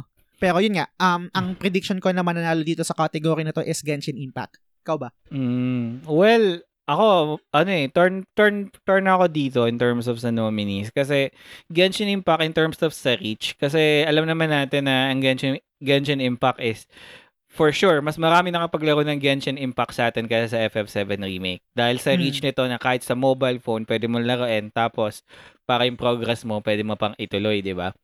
Though, ang ano ko kasi dito, main gripe ko kasi dito is being a Zelda fan, especially for Mm. someone na nakapaglaro ng Breath of the Wild, is, ang hirap, ang hirap hindi kumpara eh. Dahil same na same kasi yung mechanics eh. I think okay lang naman ikumpara. Mm. Which, which for me, parang mas gusto ko yung ganong type ng setup na open world in a game na parang Zelda versus a game na parang haluan mo ng microtransactions. Kasi Mm. Um, di naman sa against ako sa microtransactions, pero parang gat ano eh, hindi parang pero gacha gacha ba- gacha Yes. base kasi ito eh. Gacha talaga siya. Oh, gacha siya eh, na parang yung mga nakikita ko sa feed ko, for example, na Mm. parang meron silang sought after na character na parang ilang roles na sila na parang sobrang frustrated sila, hindi nila makuha-kuha. To the point na Mm. bumili na lang sila. Nag, nag-give in sila sa microtransaction na I don't know, parang in terms of an RPG game, siguro other categories papalagang Genshin Impact. Pero for me, FF7 will be a better contender. But, yun, yung, yun yung napipredict mo na mananalo dito. mm, Okay. Pero pwede din na Genshin Impact eh. Pero feeling ko mas malakas si FF7 dito because of the way na lang in-execute yung game. Though may mga ano, may mga downside din naman tong game na to. But in terms of yung ano lang, classification lang ng pagiging RPG is well executed to eh. Then, Gets. ito namang Persona 5 Royal is, I guess, parang additional DLC lang to eh. And we know naman na contender na rin tong Persona 5 a couple of years back. It's just that ngayon, parang medyo ano eh, medyo parang alam mo na din kahit paano yung kwento eh. Though, kung nalaro nyo to guys, let us know kung worth it ba tong i, ano, ilaro ulit. Mm. Kasi yun yung isa rin sa worry ko eh, kung magta-try ako nito. Kasi sobrang haba nito eh. Kung yung vanilla Persona 5, nalaro ko ng 100 hours eh. What more kaya to? Baka 150 to eh. Eh, especially ngayon na nag-stream tayo, hindi na natin afford yung ganong kalaki na bandwidth sa ano sa game. Then ito, na-surprise ako. And ito actually isa sa mga ano rin, mga sought after ko na game, Yakuza Like a Dragon. Mm. So I think may nag-recommend din sa ito na laruin to and Yes. no wonder na deserving to kasi alam naman natin ang Yakuza, yung game na Yakuza is parang brawler to eh, beat 'em up to na ano. Pero ang ang ano kasi nila dito, ang strength ng Yakuza series for me is hindi yung gameplay ah, hindi yung o pag open world niya, yung brawling mechanics, pero yung story. Sobrang relatable kasi ng story nito eh. Then itong Mm. Yakuza Like a Dragon, I can say, pwede mo to laruin kahit na hindi mo nalaro yung past Yakuza series. It's just that may mga certain characters lang in-game na hindi mo alam ang backstory. Pero in terms of yung story niya, tol, hindi, hindi niya ifa-follow yung story ng Yakuza 1 to 6. And Gets. while ang dami nagsasabi na kinopya daw ng Sega or ng Atlus yung battle style ng Persona in terms of in battle design? Kasi kung Hmm. ikukumpara mo to kung mangka- kung mag-check ka ng screenshots for example parang ginaya sa Persona 5 yung art style yung layout. Pero ang ganda niya kasi one sobrang quirky kasi ng story ng Yakuza eh. So hindi to sobrang serious hindi to yung you'll save against the world. Parang personal personal yung ano eh, yung magiging struggle dito ng bida eh na sobrang ano. Tapos knowing Yakuza na for sure meron to i-showcase na mga quirky um, moments or culture ng Japan na alam kong strength na ng ano to ng Sega to na something to look forward to. And knowing then na um etong game na to eh available sa current gen consoles. And marami nagsasabi na sa current gen con ay sa new gen consoles like PS5 at ano at Xbox Series X. Sobrang ganda daw kahit especially in 4K na sobrang sarap daw laruin eh feeling ko may palag din pero na napa, napalit lang siya ng dating for me kaya I'll stick with Genshin and 7 for my prediction Gets, for gets. RPGs. So, okay. So, ito Okay. naman tayo. Ito, medyo ano rin to, medyo madibdibang usapan din to. So, ang category naman for this year is Action and Adventure Game. And the nominees are Assassin's Creed Valhalla, Ghost of Tsushima, um, Marvel's, Marvel Spider-Man Miles Morales, Ori and Will of the Wisps, Jedi, uh, Star Wars Jedi Fallen Order, and The Last of Us Part 2. Grabe yung list. Mhm. Solid. Ito talaga yung mga cream of the crop nila eh. So, I know deserving naman sila lahat eh. So, push tayo sa prediction mo. So, sino tingin mo dito? Kasi medyo dikit to eh. Walang walang tamang sagot dito. Mm. Prediction ko na mananalo dito Ghost of Tsushima. Mm, okay. Um, bakit naman knowing na stan ka talaga ni Ellie? Mas napili mo si ano? Mas napili Kasi hindi mo. yun yung kasi yung hindi tayo personal pick eh. Kung, Ah. kung personal pick, personal Last yung pick. pipili. Ah, okay. Ah. pero ang mapipredict ko na mananalo dito is yung Ghost of Tsushima. Ah. Only only only because kasama nga yung storyline. Mm. Hindi hindi storyline nung game mismo ah. Or- Ah. which is yung storyline mismo ng ng ng kabuuan nung game, yung development stage and then yung um yung renaissance ng Soccer Punch which Mm. is I think makakatulong din sa sa voting um or sa decision making ng mga juries. Ah isa Mm. dito kasi nga dahil ngayon Ghost of Tsushima is after so many years ito yung game na na-release ng Soccer Punch and knowing na ang tagal nilang ang tagal nila ulit makapag-release ng game tapos sobrang success pa agad Mm. which is yung Ghost of Tsushima dahil nga nalaro ko to sobrang ganda rin kung kung, na, kung napakinggan niyo yung um napakinggan niyo yung episode namin ng spoiler cast ng Ghost Mm. isa sa mga selling point nito or yung strength ng ng Ghost is yung gameplay mechanics niya. Kung familiar kayo sa sa Shadow of Mordor na gameplay mechanic, parang ganun siya. Mm. Mas improved times or lamang ng ilang paligo itong Ghost. Mm. Sobrang na sobrang na-enjoy ko to bilang action adventure game yung Mm. Ghost of Tsushima. Ang nalaro ko dito pala is ah, yung ngayon nilalaro ko yung Assassin's Creed Valhalla, yung Ghost, yan nalaro ko, tsaka Star Wars Jedi Fallen Order, and then The Last of Us Part 2. Yun yung mga games na nalaro ko. Pero sa mga list na to, ang ang napipredict ko na mananalo sa category na to is um Ghost. Ikaw ba? Mm. I agree. Ako rin, feeling ko Ghost of Tsushima. Though, yung comparison mo naman kanina, Shadow of Mordor. Ako kasi, Mm. ito kasi yung, ano eh, ito, ito kasi yung magandang template sana na i-follow ni Ubisoft when making an Assassin's Creed game. Kasi sa akin talaga, sinabi ko na rin ito noong nakaraan, Assassin's Creed Tsushima to eh. Hindi to, go, hindi to Ghost of Tsushima. Assassin's Creed Tsushima to. Kaya, in terms of story, open world, mechanics, graphics, sound, lahat na, I think, kaya niyang i-bodybag yung mga nandito eh. Though, hindi natin pwedeng isa walang bahala din yung contribution or yung mga tingin kong magiging heavy contenders nito is dalawa. Miles Morales tsaka Last of Us. Kasi Last of Us Part 2 for me, sobrang na-enjoy ko yung battle ah, battle mechanic nito. And despite of backlash na meron tong game na to, is di mo rin ma iya ano, hindi mo rin may sasantabi na in terms of yung other er- other aspects ng presentation niya is sobrang solid pa din eh. So, palag na palag din talaga ang Last of Us Part 2. Gets. Etong Miles Morales, I think may laban to kasi new gen and nakita naman din natin kung nanonood kayo, pumili kayo manood ng mga video game reviews and trailers, nakita naman natin na it's a huge improvement din compared dun sa last gen na Spider-Man. Though parang tingin ko magiging ano lang na to disadvantage ito is huli lang to nilabas. Mm. Kaya siguro hindi pa siya ano and kahit ako hindi Actually, ako, Mm. Advantage and disadvantage din at the same time kasi parang 'di ba may tinatawag tayo na recency bias. So Oo. tingnan natin. Tingnan natin eh, no? So, ayan. So, I- it's either the three, pero ay, ano, same ako kay Just Assassin, Assassin's Creed Tsushima. Ang ano ko.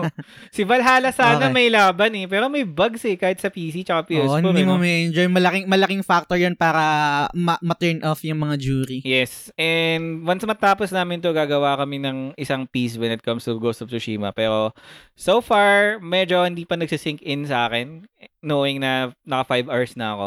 Kaya Yes. more on Ghost of Tsushima din ang prediction ko. So sana kung sino, pero despite of that, kung sino man manalo dito, deserving sila. Kasi Yes. these are great games pa din naman eh. So, I agree. so ito lang yung... Tapos Hmm.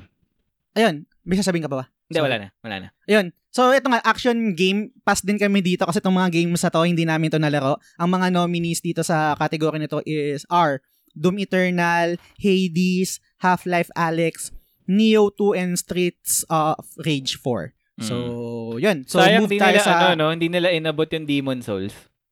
Ay, Pwede sa na to dito eh. Kasi tamo yung Miles Morales nilabas naman nila eh. Pero yung Demon Souls hindi Pero nila sinama. action game ba ang Demon Souls? I think sa RPG siya pa, pa Action ano papasok siya eh. Action pa din siya eh. Action I RPG. don't think so. Action RPG pero more on ano siya ng R, R- ng RPG. Pero Kasi- it's, kasi a- in it's terms another of, debate. Oh, kasi in terms of genre, pare sila ni Neo eh. Bakit si Neo? Ganun din naman halos yung mechanic niya eh. Pero si Neo nasa list ng action, di ba? Pwede, pero kasi ah, eto matagal na de- matagal na debate to, pero ang Dark Souls sa tingin mo action siya? Hindi siya RPG or action RPG? Action RPG siya. Ganon din ang Demon Souls. Walang pinagkaiba 'yon. Okay. Pero yung Kasi ang ni- mechanics ang, ang mechanics kasi ng Demon Souls al- almost the same ng Dark Souls. Okay. Pero tama yung argument mo bakit yung Neo nandito. Mm. Kasi Neo, di ba ganun din? Para may progression Mm. din naman ng Neo eh. Ah, same din. Same din. Pero yun nga, another debate yan kasi um, yung, yung genre kasi na, na, na RPG, maraming sanga-sangayan. Meron JRPG, may action RPG, 'di ba? Meron din naman ng mga Get action games na RPG. merong meron naman din mga action games na merong elements ng RPG. Yep. So, yun. Pero kung kung pagbabasihan dito sa mga categories, no, I think pasok sa sa RPG yung Demon Souls kung sakali man. Same din sa Dark Souls, Sekiro. Eh, Yung Sekiro more on action game siya, I think, Mm. kaysa sa RPG. Kasi wala siyang stats Ah, based. gets, gets, gets. Dahil sa stats. So, may Mm. stats pala tong Demon Souls. Okay. Ang Neo Mm, kasi parang siya. item, item lang eh, no? Hindi siya yung parang may mass strength. Yeah, tatas more on skills yata. Wala Oo. siyang parang stats allocation. Kung tama yung Ah. memory ko. Hmm. Pwede, pwede. Kaya siguro wala dito yung Demon Souls. But Hmm. anyway, sige, move Pero on. late, ta- late na rin kasi yata talaga siya. Hindi na umabot dito. May cut-off yata tong ano, TGA. And then I think ata what happened is um a day before ata na launch ng PS5 to nilabas. Tama ba? Pang November 10 tapos 11. Yata. 11 yung ano, 11 yung PS5, 11 nilaunch Mm. yung PS5 tapos 10. Kaya talagang hindi siya abot sa cutoff. Hmm, Pero so kung lumabas kung nasama man sana yung Demon Souls sa ibang category, pwede papalagyan. Hmm. So ngayon dito tayo sa next category. So innovation and accessibility. So uh, Okay. explain ko lang din. So itong innovation and accessibility, ano to? Ito yung mga games na gagawaran nila ng award um in terms of yung mga features na in- inad nila sa game para Hmm. mag-cater mag-cater din dun sa mga tao na may specific needs or yeah, tao na may mga sp- specific needs. Like for example, ako, I'm not sure kung na-share ko na to sa page or na-share ko na to kahit saan, but sa mga hindi nakakaalam, colorblind ako. Hmm. Kaya hirap ako sa mga ibang games na may red, Okay. na may red na parang UI. Especially kapag mga shooting games tapos red, hindi ko nakikita yon Nagbe-blend sa background yun sa akin na matindi. Kaya gamit na gamit ko sa majority ng game, isa sa una kong hinahanap lagi is yung colorblind mode Hmm. na para yung red, gawin ko siyang ibang kulay, gawin ko siyang yellow. Kasi pag red talaga, hindi ko siya maano. So, ngayon, itong ang innovation and accessibility, pinag-uusapan nandito yung mga games na may mga feature, na kung saan nag-stand out yung mga features nila para mag-cater dun sa mga tao na may specific needs. For example, um, yun nga, kagaya ko ng colorblind or one-handed mode. Pwede Hmm. yun, di ba? So, yun. Ang mga games na na-nominate for this are the following. Assassin's Creed Valhalla, Grounded, Hyperdot, The Last of Us Part 2, and Watch Dogs Legion. So, I know medyo mahirap mamili with it, when it comes to this, no? Pero, um, meron ba sa'yo, kahit sabihin natin na hindi nominee this year, um, meron ka bang notable na game na alam mo na talagang sobrang nag-stand out yung accessibility feature niya? Na hindi included dito sa Yes, list. kahit, kahit What? lumang game, we're, we're just talking about accessibility. Mm, wala eh. Wala akong, wala akong masabi. Siguro kasi never ko siyang nagamit. Mm. Kumbaga parang ang lagi lang ang lagi ko lang kasi sa settings na binabago is yung inverted kasi inverted Y kasi ako maglaro. So Okay. yun lang in terms of accessibility wala. Pero dito sa mga list, meron ditong accessibility na gamit ko which is yung The Last of Us Part 2 Mm. nung nung trophy hunting na ako para ma-platinum yung game, ginamit ko yung accessibility na parang makikita, makikita, madaling makita yung mga collectibles. Yes. Yun, yun yung ginamit ko na accessibility option dito sa sa mga list Mm. na to, which is The Last of Us Part 2. Mm. Ikaw ba? Yun. So, yun nga. In terms of games talaga, um, ako, in terms of prediction ko, Last of Us Part 2 din. Kasi, Mm. why? Kasi, nakita ko to recently sa YouTube and I'm not sure kung nakita nyo na rin to guys ha, pero may isang YouTuber na bulag. Ewan ko anong pangalan niya. May isang blind Okay. YouTuber na, na nakakaya niya natapos to. Bulag yun ha, knowing na ang ginagamit niya to play games is tenga niya. But Mm. despite that, natapos niya ang The Last of Us Part 2 thanks to the accessibility features. And I think itong tao na to is part na siya ng Naughty Dog as an ambassador or parang representative siya ng accessibility or consultant, parang ganun yung role. Consultant na siya sa Naughty Dog for accessibility features kasi Nice. kahit naman for other games din ng Naughty Dog is may mga ganito na pero sa Last of Us Part 2 talagang enhance nila and I think natapos na itong, etong influencer na to, hindi ko lang alam pangalan, pero type na lang natin sa YouTube Blind Gamer. Natapos niya yung game kahit hindi siya, wala siyang visual ano advantage because of accessibility. Yun nga Yes. lang, in terms of sa atin na kaya naman makakita, is etong feature na to is somewhat game breaking kasi sobrang papadaliin niya yung laro sa'yo eh. Pero for Mm. someone na ganun na may handicap na hindi kaya makita, it just proves na despite of kung anong na-experience mo sa buhay or ano man ang handicap mo, is kaya mo pa rin ma- ma-enjoy yung mga bagay na nagagawa ng isang normal na tao like video games. And doon ako napawaw ng The Last of Us Part 2 na talagang sobrang tailored fit na in a way na kung pwedeng gawing game breaking, sobrang dali na ng game sa'yo, pero sa iba, malaking Hmm. deal yun. Kaya feeling ko deserve nila to eh. Itong iba Yes. naman, like sa Valhalla, tsaka Watch Dogs Legions, hindi ko alam yung accessibility feature na na-highlight nila, pero I can say both of them has the ano colorblind mode. Malaking tulong sa akin yan. Pag, pag wala yon at kulay, ano, kulay, kulay red ang mga markers, hindi ko makikita yan. Pan- question Del, no? Ting- Mm. ah, regarding sa color blindness mo. Ah, Doon sa, sa persona, paano yun? Yung, yung eh, mo- mostly mga, ang daming red doon. Um, persona kasi, primarily red, pero hindi ko na, ang red kasi ng persona is more on sa background eh. Mm.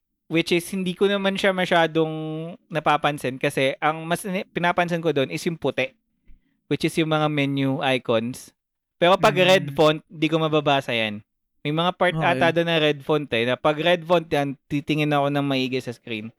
na Mm, kahit gets, malaki gets. screen tititigan ko. Pero yung background, hindi masyado kasi element naman to ng game na hindi mo masyadong papansin kasi mas more focus ka sa UI. Ay sa ano, sa text, 'di ba?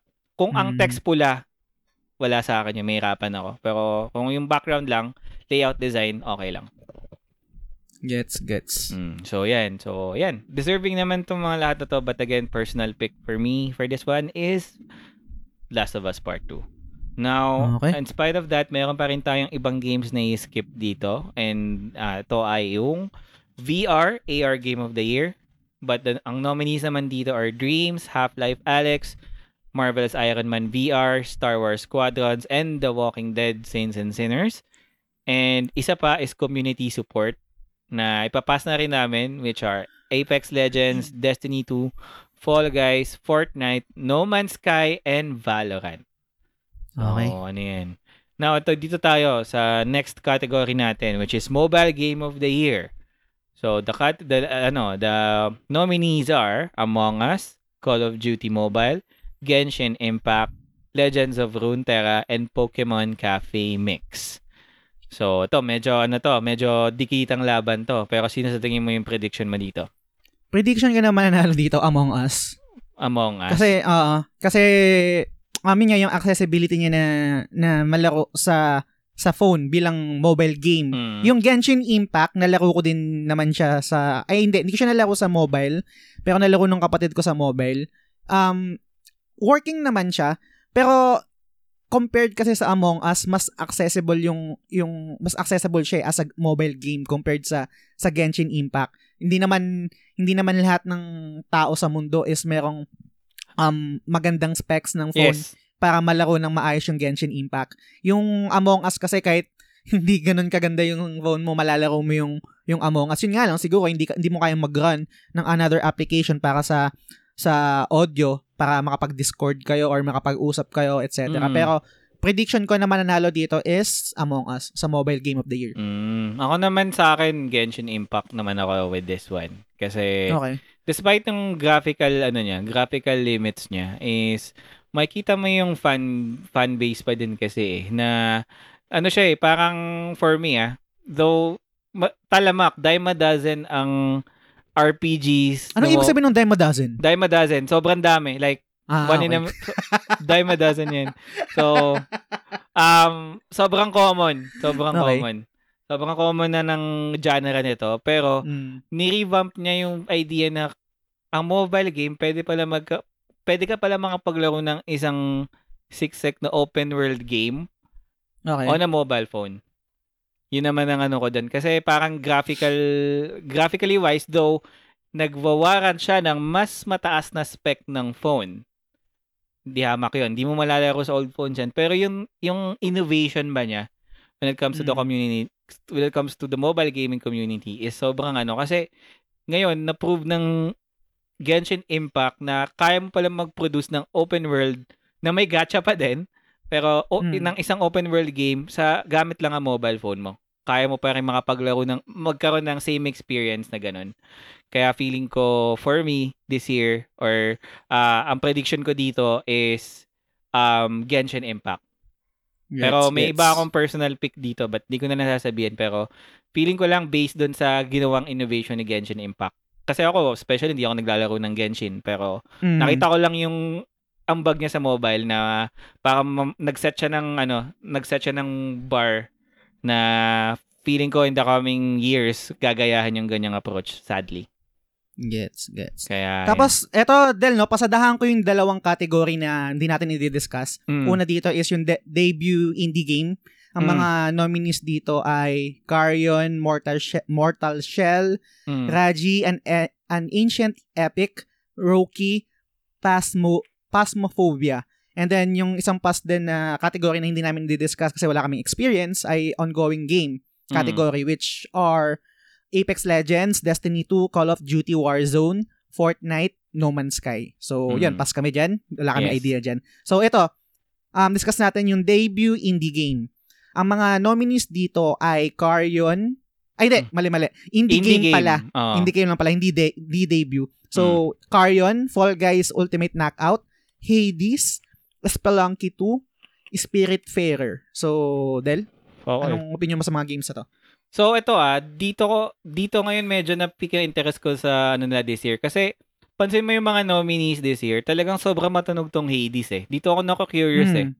na ano eh, ang daming category na binag nito. Coming off from an indie title, parang isipin mo nung last year ata is parang ito yung Celeste or 2018-2019, di ba yung Celeste ang dami rin na, Mm. na, na ano.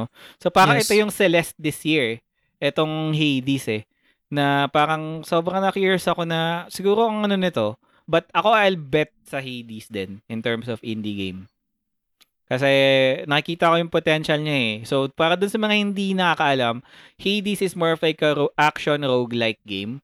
So parang dungeon crawler siya na for example, um, ang nakita ko dito sa game na to is halimbawa namatay ka, ulit ka sa pinaka bottom ng tower tapos aakyatin mo siya ulit hanggang eventually papalevel up ka masurpass mo yung level na yun. So parang ganong type ng gameplay na parang um, parang Diablo. Naglalaro ka ng Diablo. Ganyan.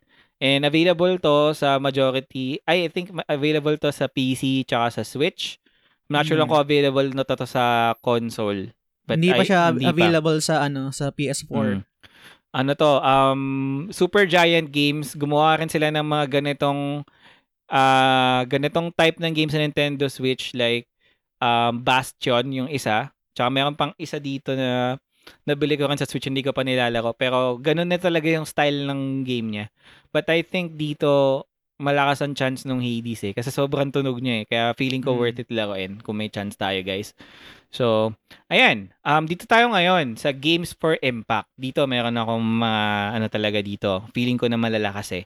So, Games for Impact, um, ito yung mga games na either indie or um, recent gen pero when you say games of impact yung in terms of yung message ng game na i-deliver sa'yo like it will change you in a particular way or yung tema ng game for example is magtatackle siya ng particular topic na either sensitive ang mga tao ngayon or topic na talagang sobrang inspiring parang ganyan um so ang mga nominee ang mga nominees for this year are If Found Kentucky Route Zero TV Edition, Spiritfarer, Tell Me Why, and Through Darkest of Times.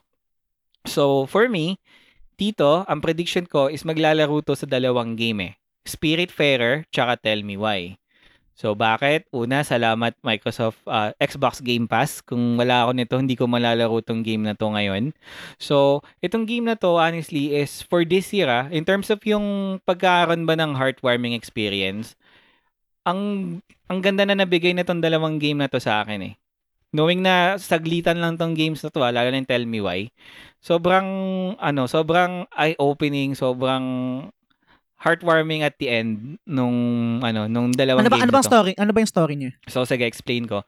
Yung, doon muna tayo sa Tell Me Why. So, Tell Me Why is developed by Don't Nod Entertainment. So, yung Don't Nod, Mm, sila yung mga okay. parang, act, ano, parang choose your own path games na Life is Strange. Yan, doon sila. sim game. ah. Yes, mga ganyan na parang hindi ka naglalaro, literal. Parang nanonood ka lang ng movie, pero mamimili ka lang ng decision mo. And then yung decision mo is magkakaroon ng huge impact sa story. So itong Tell Me Why, sobrang na-appreciate ko to kasi dito sa game na to, meron siyang tinakel na I guess lahat makaka-relate at this time. Sobrang timely na tong game na to. One is anxiety. So Okay. dito pinapakita dito yung dito kasi sa game na to is yung bida is at a certain point dun sa game is pinapakita yung signs niya kapag nagkakaroon siya ng panic attack.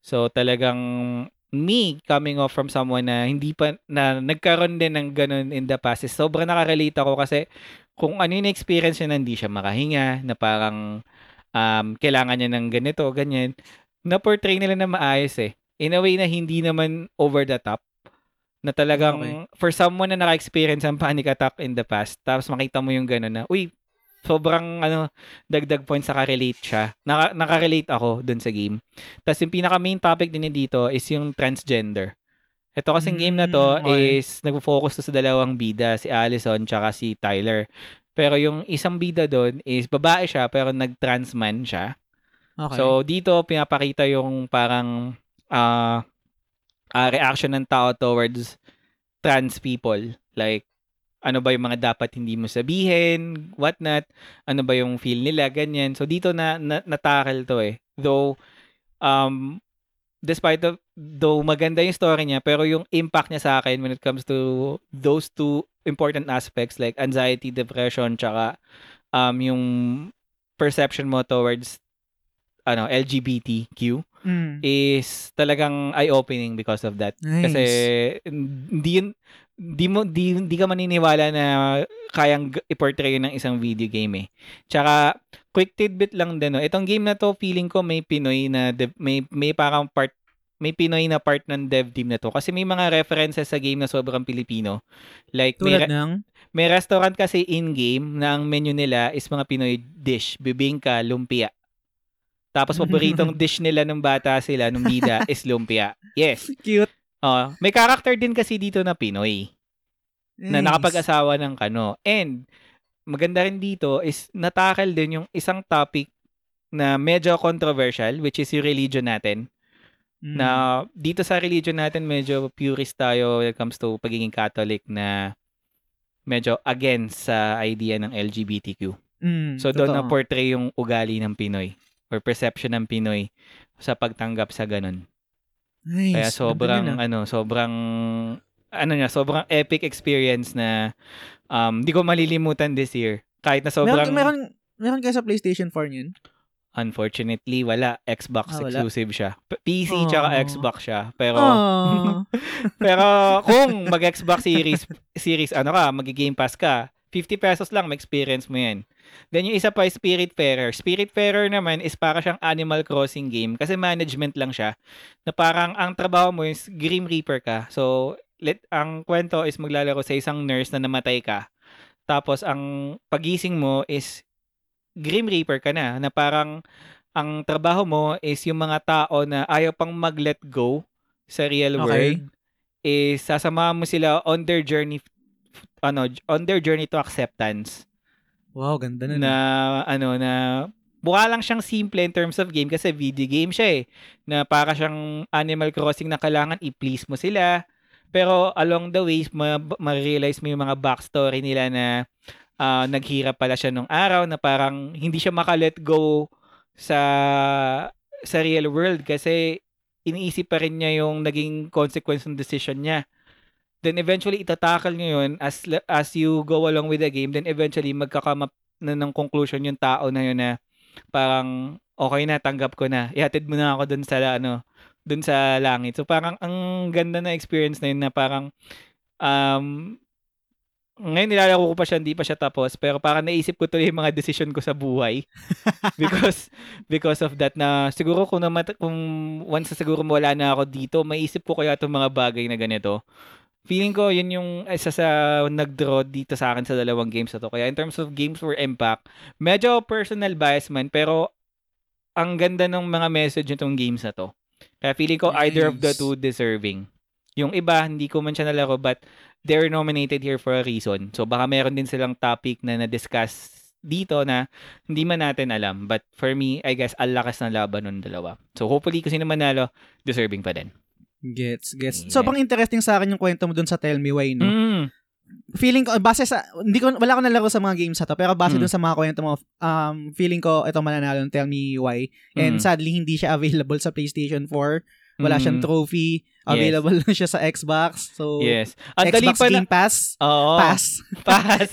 Ang dali pa namang i-trophy ng mga yan. Kasi sa Xbox Totoo. may achievement eh, no? Muntik ko, na- malapit ko na match, malapit ko nang i-ano yan eh. Parang makompleto yung achievements doon. Kasi ano Ah. lang yan eh, parang all you have to do is finish the game eh.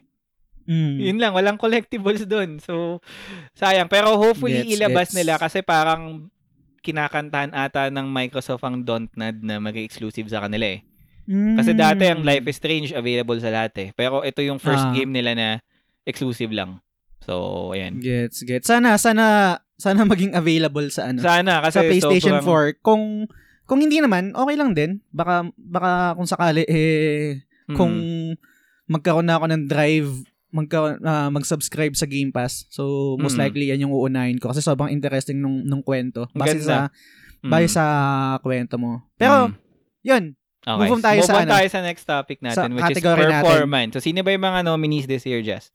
Okay, so sa performance category naman tayo. Yung mga nominees sa category na to ay si Ashley Johnson, si, E- si Ellie ng The Last of Us Part 2, Mm. tapos si Laura Bailey, si Abby ng The Last of Us Part 2 rin, si Daisuke Chuji Mm. na si Jin ng Ghost of Jin. Tsushima, Ah. na voice-over rin ni Zoro sa One Piece. Tapos si Ay, teka, Logan... Jap- teka, teka lang, teka lang. Japanese Hmm. yung ninominate nila dito, hindi yung American actor. Hindi Yes. American VA. Ah, okay. Hindi. Ayos ah. Hindi. Akala ko yung ano American act VA ni ano ni Jin. Hindi. Nice. American... Japanese name kaya, di ba? Daisuke Mm, Chuji. Japanese din So- kasi yata yung name ng VA. Kaya nalito ako. ng, ng ano? Ng American? Oo, VA. Ah, Parang. hindi ko Mm. sure. Pero anyway, so yun, si Daisuke Chuji, si Jin ng Ghost of Tsushima. Tapos si Logan Cunningham ng Hades. Mm-mm. Si Najee Jetherm, hindi ko alam kung tama yung pronunciation ko, ng Ah. Miles Morales, ng Marvel Spider-Man Miles Morales. So, Mm. Sobrang Hirap bigat nito. ng, oh, mahirap nito. Actually, pinag-iisipan ko to kanina kung sino, kung sino mapipredict ko and then sino yung personal pick ko. Oo. Pero, nagja-jive talaga sila eh. Pinip- yung prediction ko tsaka yung personal pick ko, pareho. So, Mm. alam mo na siguro, alam nyo na rin siguro si Ashley Johnson, Ellie ng The Last of Us Part. Mm. So, yun yung- Mapi- yun yung prediction ko na mananalo dito and yun din yung personal pick ko. Actually, dapat di ko sinabi na personal pick ko yun, pero nasabi ko na. Pero Mm. yun nga, Ashley Johnson, number one. Okay. Ashley Johnson lang malakas. Pero, question, di ba si Ashley Ah. Johnson nanalo na siya? Sa Hindi Game ko Awards? Hindi mo ba hindi sure? ko hindi ko sure kung nanalo na siya. Most likely baka si Troy Baker. Si Troy Pero Baker Ashley- siguro, no? Hindi ko sure kung nanalo na si Ashley. Mm. Sa akin naman na-agree. Um, talagang maglalaban dito is si Ashley Johnson tsaka si Laura Bailey. Um, but tingin ko, malaking palag din ni Laura Bailey dito eh. In terms Mm, of totoo. ano. Kasi, grabe yung portrayal niya ni Abby na sobrang bagay na bagay sa kanya. Wag mo na lang isipin yung design ni Abby, yung, yung build ni Abby. Pero yung voice actor niya, talagang... Bakit naman? Bakit naman mag-isipin yung build niya? Hindi, kasi Kakasabi mo lang, kakasabi mo lang kanina nung- hindi. nung- Hindi, kasi madalas na inisip natin kapag mga, ano, mga medyo muscular build na tao is medyo malalaki yung boses. Ito kasi, napakita pa rin ni Abby yung feminine side niya. eh. Mm, okay. Kaya, ano, kaya ang ganda rin ng actor to. Plus knowing the fact na may experience na ako kay Laura Bailey kasi recently nakapaglaro ako ng game na siya yung voice actor which is sa Gears, Gears 5. Siya yung Mm. voice actor doon na nakita ko na versatile siya. Though parang isa lang versa, versatile siya kahit ano role pwede pero yung style niya like yung tone tone niya ganun is m- sa isang ti- paking isang parinigan mo alam mong siya. But Mm. maganda yung solid din yung performance na binigay ni Abby sa akin dito. So it's either Abby or Abby or Ellie pero silang deserve. Etong Japanese voice actor sobrang ano to eh, parang wild card to eh kasi yung normally mga American VA ang inaano nila eh, 'di ba? Mm. Parang ngayon nag-nominate sila ng Japanese VA pero hindi mo rin mai sasantabi yung performance niya kasi talagang bagay din sa kanya yung boses eh. Na yes. Ang, to, the, ang, Mm. sorry, sige ka muna. to the point na nilaro natin pares yung game na hindi tayo nag-English dub eh. Pares Japanese dahil ganun Yes. tayo ka-invested kay Jin. Totoo. Ang ang challenge lang kasi dito, hindi kasi tayo ano eh, um, native speaker ng Japanese. So hindi natin parang alam yung cadence or yung parang yung tone, yung tone nila alam lang natin pag galit, yan, calm, etc. Pero I mean, Mm. We we we really don't know yung yung yung sinasabi nila kumbaga kung nagbabase lang tayo dun sa kung paano nila dineliver yung Mm. in terms of tone ano pa ba um yung highs and lows nung pagsasalita nila pero yung language nila mismo kumbaga kung paano dineliver Oo. doon doon yung challenge doon eh. Kunwari, pag nanonood tayo ng Japanese na na content, um tapos Japanese yung yung salita, yung yung dub, ah yung yung audio. Most likely wala naman tayong magiging opinion para, para sa akin na personally, parang hindi nagiging valid yung opinion ko. Ay, ang ganda ng ano ah, ang ganda ng ng performance nito ah kasi hindi tayo kumbaga hindi natin naiintindihan yung ano eh yung sinasabi nung nung characters eh. Kumbaga na, na, na naiintindihan natin through um subtitle. So medyo tricky yung part na to, lalo na kung yung jury is walang walang knowledge or hindi kayang hindi nakakaintindi ng ng Japanese language. Pero as it is, Mm. kung pagbabasihan lang kung paano din paano paano yung yung pag-arte ni ni Daisuke bilang Jin, Oo. good good siya para sa yun nga lang wala akong full context or full understanding kung ano yung kung ano yung language nila Mm. kumpara pag English na naiintindihan ko na kahit walang subtitle. Mm.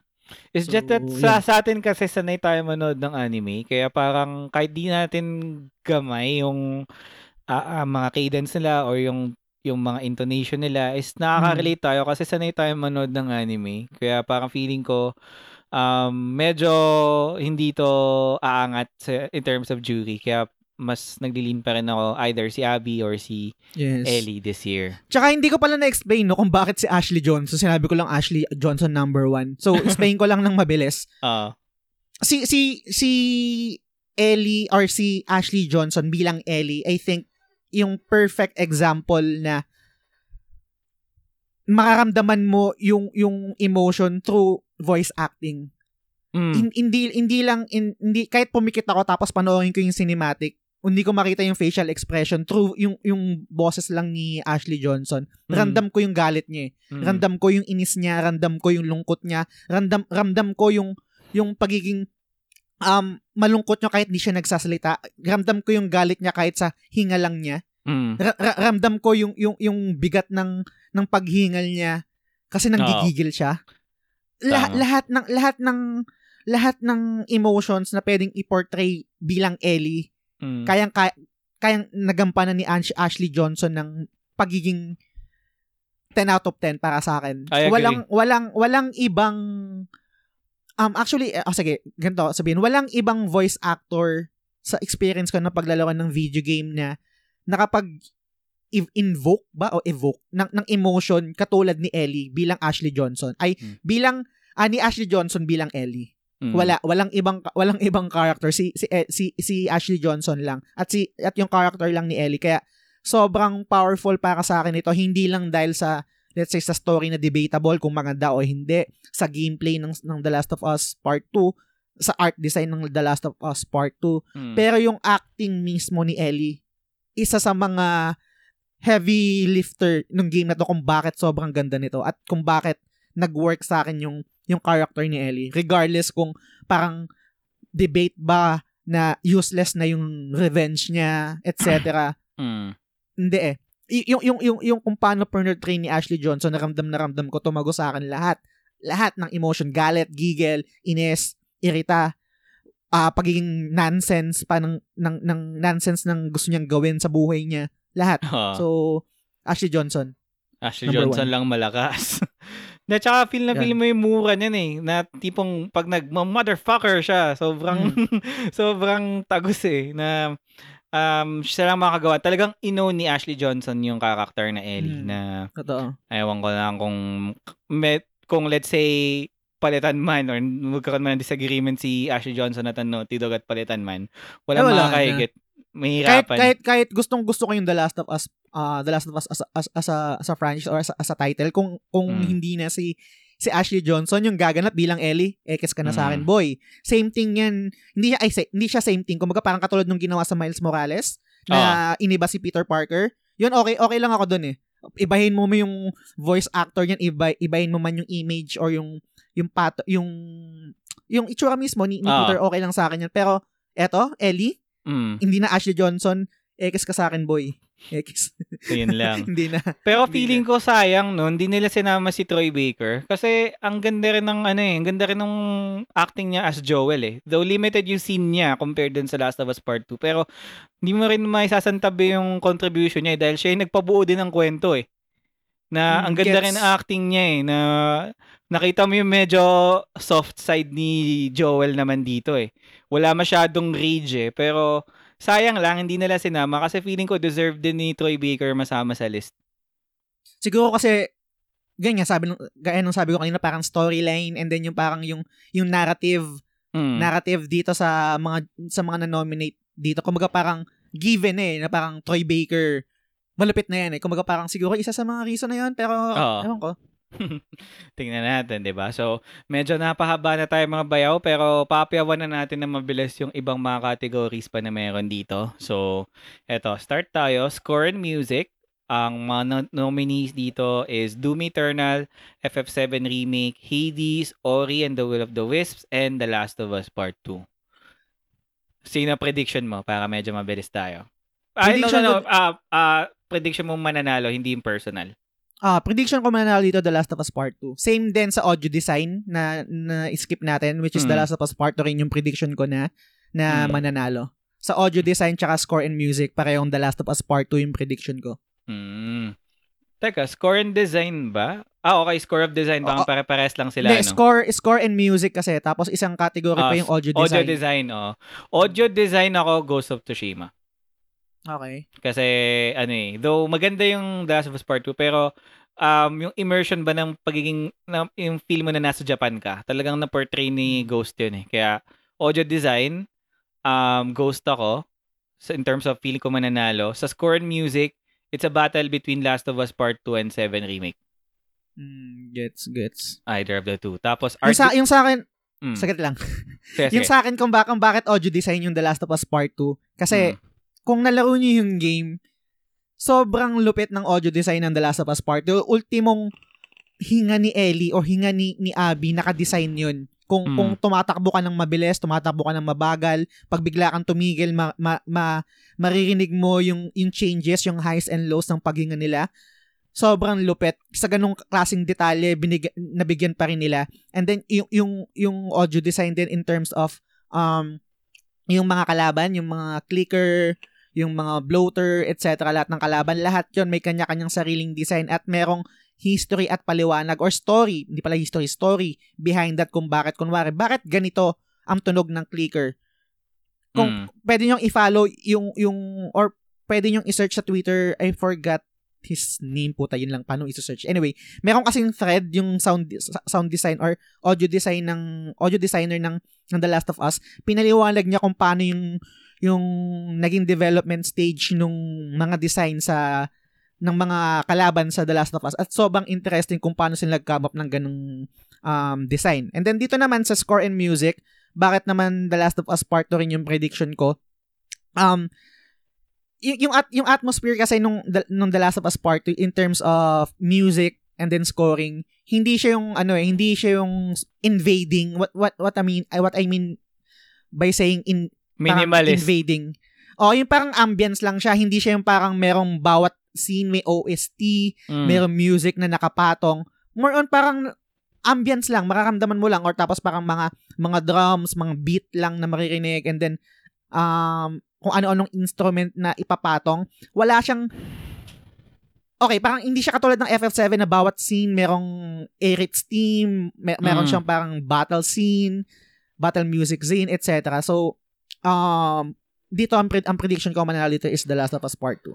Nice, nice. So, ayan. So, move on tayo ngayon sa art direction tsaka narrative. Medyo pasadaanan Okay. natin, no? Art direction, ang nominees are um, FF7 Remake, Ghost of Tsushima, Hades, Ori and Will of the Wisp, and The Last of Us Part 2. Then, sa narrative naman, 13 Sentinels, AG Surim, FF7 Remake, Ghost of Tsushima, Hades, and The Last of Us Part 2. So, ano naman ang prediction mo dito sa dalawang category na to? Sa art direction, ang prediction ko dito is Ori and uh, Ori and the Will of the Wisps. Hindi ko siya nalaro. Ang nalaro ko lang sa mga game na to ay Final Fantasy VII Remake, Ghost, um, The Last Mm. of Us Part 2. Pero nung nakikita ko yung mga videos ng ng Ori and Will of the Wisps, sobrang ganda. Para siyang para siyang painting Mm. na buhay na buhay. Ang Yes. ganda ng kulay. Ang ganda, sobrang sobrang ganda.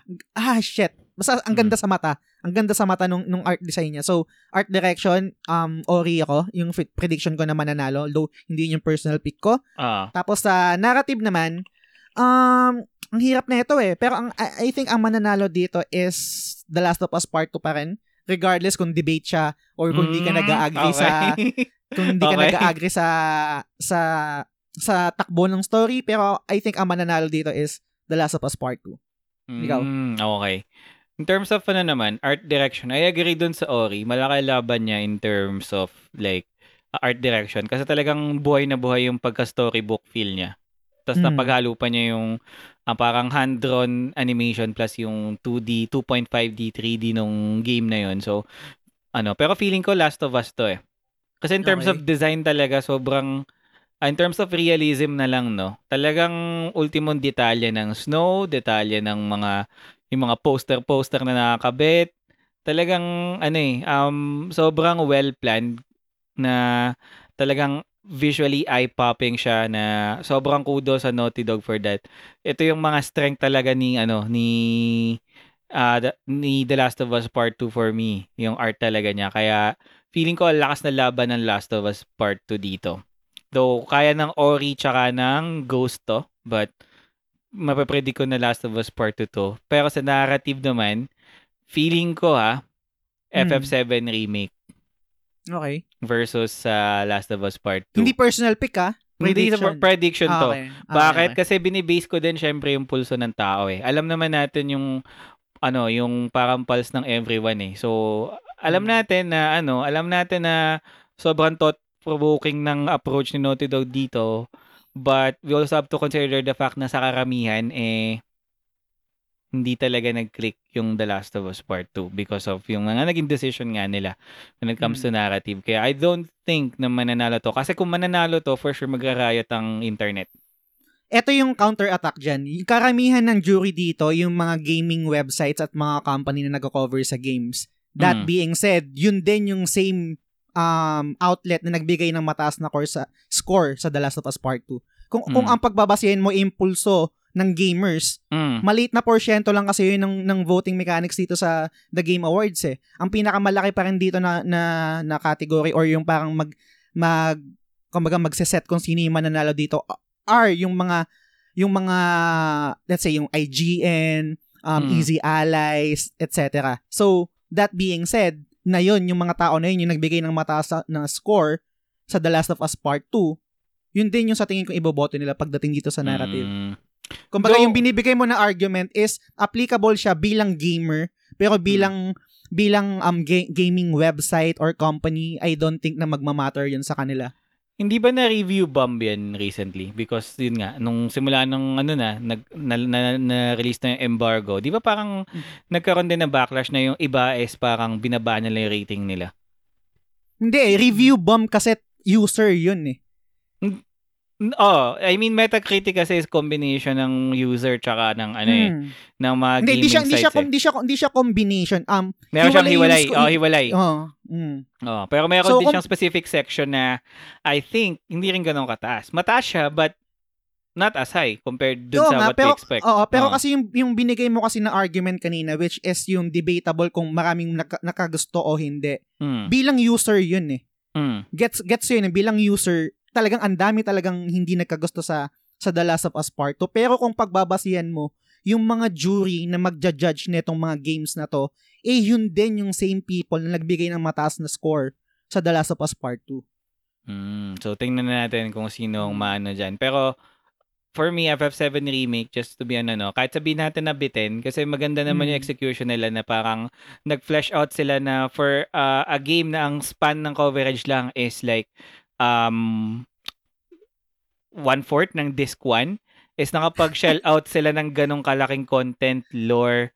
and whatnot na ang ganda ng takbo na nag-end up ka na despite na bitin siya, alam mong bitin siya Mm. kasi alam mong episodic ang approach ito is you're kind of craving for more. You're kind of interested in what happens next which builds hype. Kaya feeling ko Yes. FF7 ang mas papaboran ng mga uh, Tingnan reviewers. natin. Tingnan natin, di ba? So, eto, most anticipated game, I don't know kung bakit may ganito. Kasi hindi naman natin sure kung malal- malalabas na to anytime soon. Pero most anticipated game is Elden Ring, Halo Infinite, Horizon Forbidden West, God of War sequel, Resident Evil Village, and Breath of the Wild sequel. So, I guess ito yung isa sa mga categories na pwede tayong pumili ng personal eh. Kasi ang Ah, anticipated game wala is a matter of preference lang talaga to eh. Walang Mm. tamang sagot dito eh. So, dito, Totoo. sige, this time, personal pick mo, sino?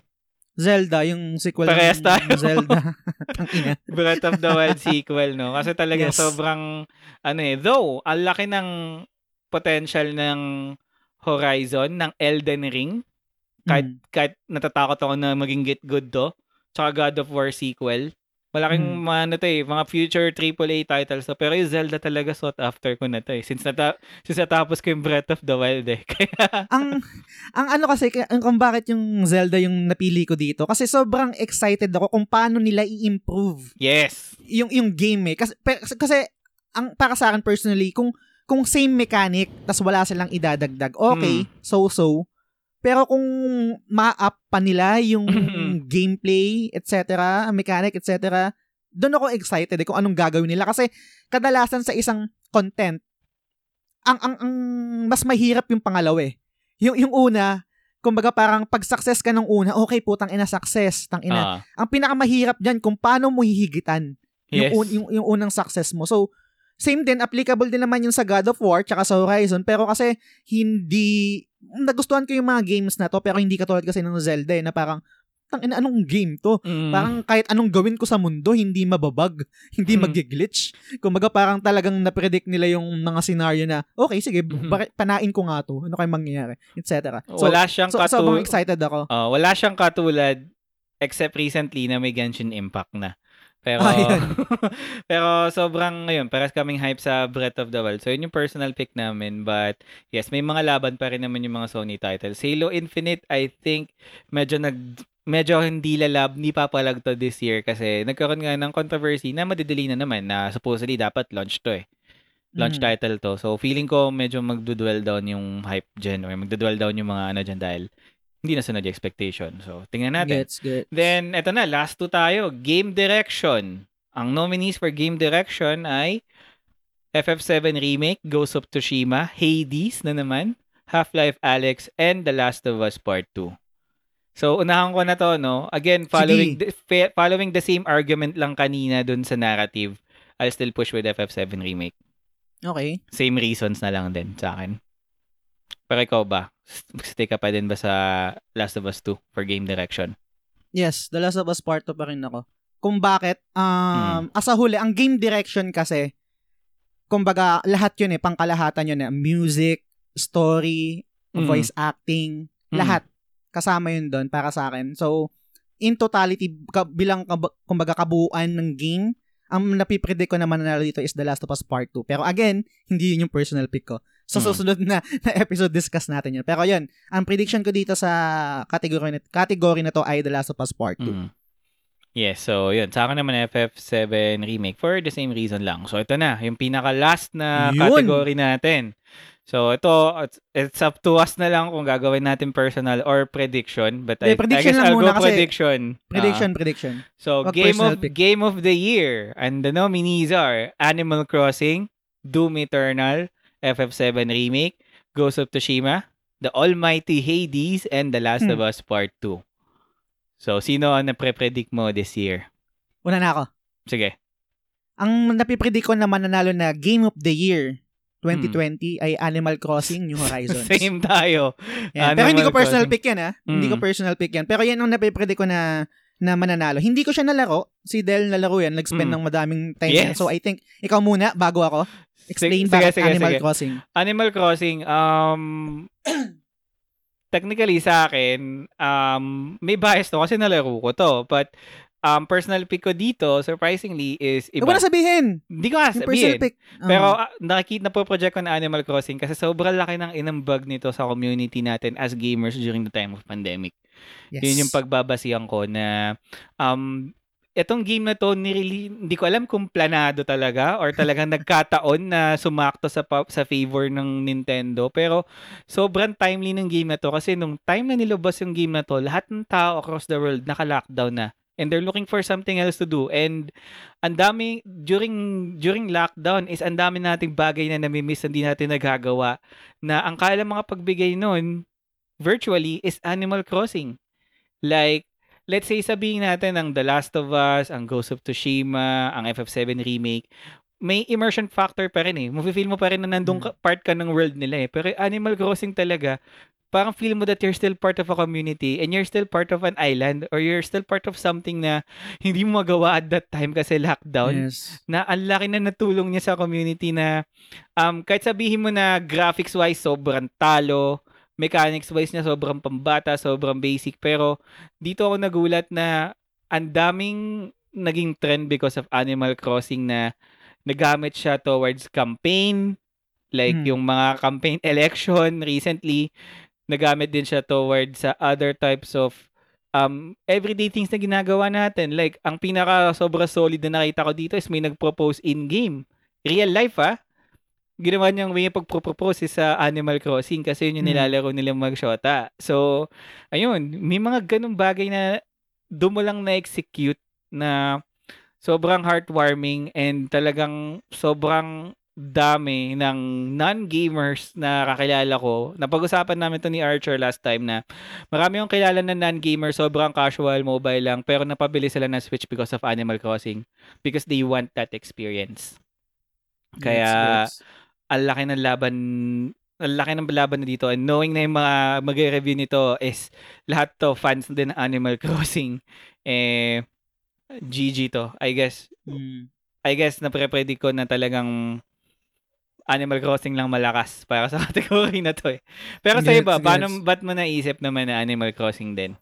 Actually, lahat na ng pang mga possible reasons kung bakit um, yun yung mananalo is nas- nas- nasabi mo. Pero Mm. babalik ako sa kanina na lagi kong sinasabi, I think etong mga juries na to, maliban sa stats, what I mean by stats, yung scores, yung Mm. technicalities ng game, yung impact ng game, isa rin Mm. nagpa-factor sa kanila sa pagboto is yung storyline or yung narrative behind that game eh. Gaya na nasabi mo, nangyari to sa gitna ng pandemic eh. Mm. Ito yung ito yung quote unquote nagsalba sa atin eh sa yes. sa sa pag, pag stay at home natin. Etong Mm. game na to. Etong game na to, itong Animal Crossing na to. So Yeah. that being said, I think ang, ang game of the year kasi most likely dapat para sa akin yung kabuuan eh. Kumbaga hindi ka lang talaga magbabase sa stats, sa sa ganda ng game, sa technicality, sa story, sa gameplay, etc., sa music. Kailangan mo Hmm. lang ipasok diyan kung ano yung personal experience mo sa paglalaro ng game na yun. At the same time, yung environment habang nilalaro mo yung game na yun. Kunwari, hindi, hindi, hindi mapapalitan or hindi mapapantayan yung experience ko ng paglalaro, paglalaro ng Final Fantasy X at kung bakit yun yung favorite Final Fantasy of all time ko kahit maraming Final Fantasy na mas higit sa 10. Kasi hindi map, hindi mapapantayan yung experience ko yung time na nilaro ko yun eh. Mm. So parang sa ganong judgment or ganong category, bilang outsider, bilang hindi nalaro to, nag-gets, parang naiintindihan ko kung bakit ito yung mananalo at napipredict ko na ito talaga yung mananalo. Yung Ah, Animal lakas. Animal Crossing New Mm. Horizons. Yun. Talagang perfect timing lang talaga. So, ayan. So, Yes. Um, ayun nga, guys, kung kayo may mga predictions din kayo since um, it'll take us like two or three more weeks bago natin malaman yung winners, please send us your reactions or comments kung uh, nag-agree ba kayo sa mga pinili namin or kung Mm. tingin nyo, meron ba dapat na mas deserving dito na hindi nasama dun sa mga nominees, please let us know. So again, ang Yes. voting period po is nag-start, nag-start na ba yung voting niya sa site nila, no? Yes, I think Yes, nag-start nag-start na. Yeah, so visit lang kayo sa site nila, thegameawards.com. So nandun na mag-fill out lang kayo ng form para mapili niyo na yung mga bias nyo. So, ayan. Yes. Alright, so medyo mahaba-haba tayo. Haba. 2 hours Puta. 44 minutes. But then again, I na hope to. nag-enjoy kayo. Pambawi rin namin sa walang content dahil hindi kami nakapag-release ng content last week. Yes. Um, and yes, if you have any ideas, suggestions on future topics or episodes na gusto nyo itakal namin dito sa show, please let us know na rin. Yun. okay. So, proceed na tayo sa favorite segment ko ng podcast which is off-topic recommendation. Sige, Sino mauna? sige. Ako muna, sige. Okay. So, sige. Ah, ngayon, um, recommendation ko for this week is a YouTube channel. And again, Okay. support local tayo this week. Um, ang name ng channel is Ninong Rai. Ninong? Hmm, parang nakita ko yan. Yes. Yung Ninong. nagluluto. Yes! Ah. Sobra. Nano- ninominate ko siya kasi kamukha ko siya, kapatid. Akala mo ba siya? Joke lang. Na- Natawa ako kasi nanonood ako ng video niyan kagabi. Tapos, edi, ano, Mm. dumating asawa ko, ah, naglilinis siya. Parang, ano yung pinapanood mo? Pinapanood mo ba yung sarili mo? Kasi, sino? Tapos, tingnan ko si Rel, puta ka mukha ako nga, no? Magpalaki lang ako. Pero, hindi, kidding aside, sobrang na-appreciate ko yung ginagawa ni Ninong Rai lately. So, ayan, kung nakikinig ka man, hashtag baka naman, mahilig siyang gumamit nun eh. Mga sponsor ng ano. Pero, Hmm. Sobrang ano niya kasi um magaling siya magluto. Tapos yung mga Ah. niluluto niya ay sobrang um malapit sa atin kasi majority na niluto niya is Filipino dish eh. Pero the way na nagustuhan ko sa kanya is yung the way siya makapag-usap sa tao eh. The way siya makapag-usap sa audience na parang habang pinapanood ko si Ninong Rai, namimiss ko yung mga tropa ko na cook. When it comes, di ba sa tropa natin, di na, lagi yan eh, hindi nawawala eh. May tropa tayo na magaling magluto Yes. na kapag, alimbawa, may inuman kayo ganyan or may mga team building, siya yung in charge eh. So, para namimiss mo yung ganong karakter eh, na na-experience mo lang kay Ninong Rai, na kung sumagot siya, kala mo, barubal na barubal eh, puro mura. Ah. Tapos, sobrang ano lang. Tapos, um, despite doon, kahit na ganun siya magsalita, yung content niya sobrang solid, straightforward. So, kung let's say dati, na ikaw ay nag-recommend dati kay Mike Chen, no? Yung Strictly Dumpling. Hindi yata ako yun. Ikaw yata yun, yung tatlo tayo ni Jay. hindi, hindi ko kilala yun eh. Baka si Jay yun. Ah, baka yun. Oh, so, baka siya yun. Jade, ano, Strictly Dumpling yung mga, pagka, Mm. eh, mga pagkain din. So, parang ganun yung approach niya. Nagluluto siya at the same time. Um, mga kwento niya, ba, ba, Mm. ba, ba siya naging cook? Ang isang YouTuber kasi na idol ko tungkol sa pagkain is number one lang. Walang iba kundi si Panlasang Pinoy. Ha, hi sa'yo sir, Mm. idol kita. Kahit nung simula, simula pa lang napangit pa yung camera mo, Mm. pina-follow na kita. Ngayon na sobrang tangas mo na, sir, masaya ako para sa'yo. si Vanjo Merano yun, di ba? Yes. Yes. Nanonood din ako ng panlasang Pinoy. Though, yun nga, Ninong Ray kasi nag-appeal sa akin sa tone ko na medyo barubalan magsalita na nakuha niya yung kiliti ko. Plus, um, kahit ganun-ganun siya, may mga hugutug, may mga parang one-liner siya na ano, may one-liner siya na tumatatak sa akin ngayon which is wag kang ma-pressure. Yun lang yun. Kasi, napagdaanan ko din lately, kasi nga, may bago akong rule ngayon na inaano, na parang Hmm. nakakatakot. Pero, naalala ko lang sinasabi ni Ninong Ray, wag ka ma-pressure. Pagkain lang yan. Or, um, Nice. nagigisa ka lang, wag ka ma-pressure na may ganung approach. So, um, marami ng followers to ngayon and I hope mabigyan to ng pansin and I hope na mag-collaborate sila ni Kong kasi pangarap daw niyang mag- mag-collaborate si Kong si Kong TV. So, ayan, kung nakikinig ka man dito kasi and actually fan siya ng video game. Gamer din si Ninong Ray. Nice. So, kung gamer ka, Ninong Ray, baka Guess na naman. yan, baka naman. Guess Diba? na yan. Yun, Kontakin na yan. Mahilig yan, baka naman, di ba? Ragnarok ang nilalaro niya eh. Madalas niyang kinikwento sa sa stream niya, Ragnarok tsaka Dota. Yun yung mga trip niya. Pero nakakatuwa lang na may ano, tsaka tumulong siya lately ah. Nag ano siya, Nice. ang pinaka-memorable na video niya lately pati is um, 'di ba, nagkaroon ng Typhoon Ulysses. So, Mm. maraming taong gustong tumulong, Yes. hindi nila alam paano simulan. Gumawa siya Mm. ng recipe, gu- gumawa siya ng instructional video paano gumawa ng lugaw. In just a span of this amount, na ang dami na inspire sa kanya. Sobra. Kaya, follow niyo yun. Ah, mga inaanak, mga kapwa ko inaanak ni Ninong. Follow natin siya sa YouTube at sa Facebook. Sakto magpapasko no. Baka Yes, naman. Baka naman. Yun yung ano niya eh. Baka So, follow naman. niyo yung page niya, ah, Ninong Rai sa Facebook at Ninong Rai sa YouTube. So, yun. Sa akin. So, sa'yo ba? Ano bang recommend mo ngayon? Okay, sa akin mabilis lang, tao to, tsaka cover to. Um, shoutout sa'yo, San, sa pagtag sa akin. Um, sa, tinag niya lang sabi niya, you might like this, parang ganyan. Sa, so cover to, ang, ang pangalan ng lalaki is si Ron De La Cruz. Tapos Mhm. kakolab niya is si Chin. Yung ultimate girl natin dito sa podcast. Chindetera. yes, Chin Chindetera, baka naman. Baka naman, Chin. Ngayon nag-stream ka na rin. Yes. Ng Among Us. So, may cover sila. Ang cover ni Ron De La Cruz tsaka ni Chin is yung Hallelujah ng Paramore. Mm-mm. Sobrang lupet ng ina. So, kasi given eh. Given na si Chin eh. Pero itong discovers ko si... Na-discovers ang puta. Na-discover ko si, si, si, Ron, nga dahil dito sa cover na to. Okay din siya. Ang linis ng instrumento niya. Although wala akong idea sa mga Mm. instrument, instrument na yan. Pero nung nakinggan ko yung cover nila, sobrang linis. Yun nga, kung familiar kayo sa kanta ng Paramore, Hallelujah. So, I think pwede ko siyang ilagay dito na mabilis lang sa Mm. podcast na to sa para lang magkaroon ng um, idea kayo kung gaano kaganda yung cover nila. I, I think pasok naman to sa fair use dahil um, kinikritik naman natin yung cover at yung kanta mismo. So, magpapasok ako dito ng maiksing clip ng I think sa chorus na lang ng cover nila ng Hallelujah.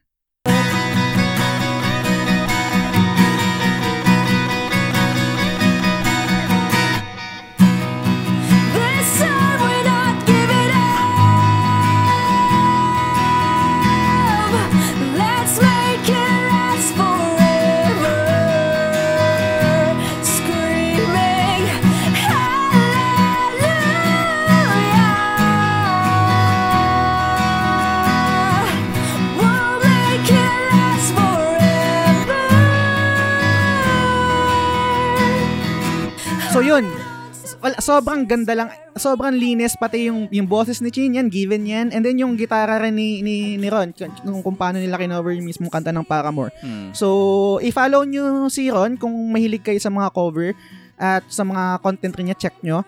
And then Mm. syempre si Chin, our ultimate Yes. girl ng podcast, Chin si Chin. Detera. So, follow nyo rin siya. Mag-guest lang si Yun. Chindetera, kompleto na eh. Highlights of the year eh, no? Ah, Kaso, pag nag pag nag-guest si Chin Detera sa podcast natin, pwede na nating i-delete yung podcast. wag naman, wag naman.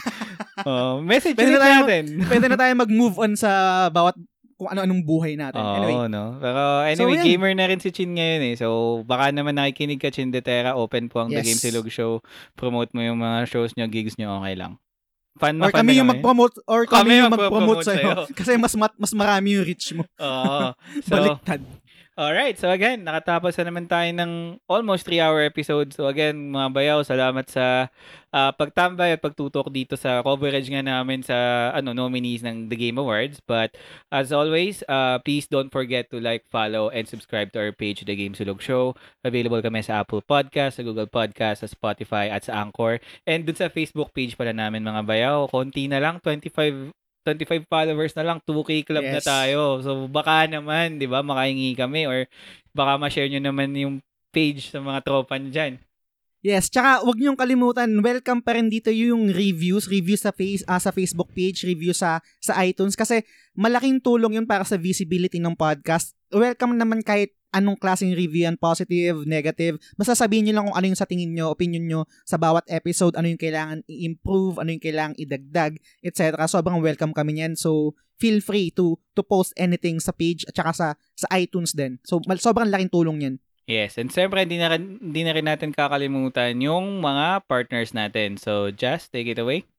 Okay, sa partners namin na Forest Prints para sa mga affordable and then um quality prints kahit ano yan mag magnet, um t-shirts, uh, ano pa ba? Um skins, um promotional materials, etc. Um, follow nyo lang Forest Prints sa, sa Facebook. Sobrang solid yan. Actually, nag-collab na nga tong dalawang partners natin. Eh, itong Forest Prints tsaka tong Batang Lugaw. Yes. Batang Lugaw naman, ang official food trip ng The Game Salug Show. So, again, lagi kong sinasabi kung kung um umorder kayo sa kanila ng wings nila na lagi kong sinasabi which is Imperial Glaze at hindi nyo nagustuhan, babalik ko yung pera nyo. Promise yan. So, try nyo lang i-follow nyo. Available si Batang Lugaw sa Facebook and then sa Instagram, Batang Lugaw din. Si Forest Prince, I think sa Facebook pa lang siya, Facebook page. So, so i-follow nyo lang sila, yung mga pages na yun. Oy, oy, oy, mga laboy, Leo Cavite Yes. Travel Vlog, huwag niyong kalimutan yan, syempre. Tsaka syempre, pasalamat na rin tayo ulit dun sa mga nag-support dito sa Stream for a Cause namin na hindi na namin papangalanan kasi despite Yes. dun sa mga talaga nagbigay ng pangalan, is may mga iba dun talaga na anonymous na Mm. na-receive ko na lang yung Gcash, walang pangalan. So, thank you sa inyo. Kilala nyo na kung sino kayo. Hindi Yes. namin magagawa yung tulong sa mga bayaw natin sa Wawa or sa Montalban kung hindi, di rin dahil sa hindi tayo nag-ambag-ambag despite na maliit lang yung reach namin naniwala pa rin kayo dun sa ano namin sa naging advocacy namin with this I think Eh, yun yung yun yung, na, na- yun yung nakalimutan ko no. Sorry. Tama ka Mm. Del no. Salamat sa tiwala kasi sobrang daming kupal na ginagawa tong Yes. ginagamit itong itong calamity na to para para kumuha ng pera. So, tangina Mm. nyo lahat.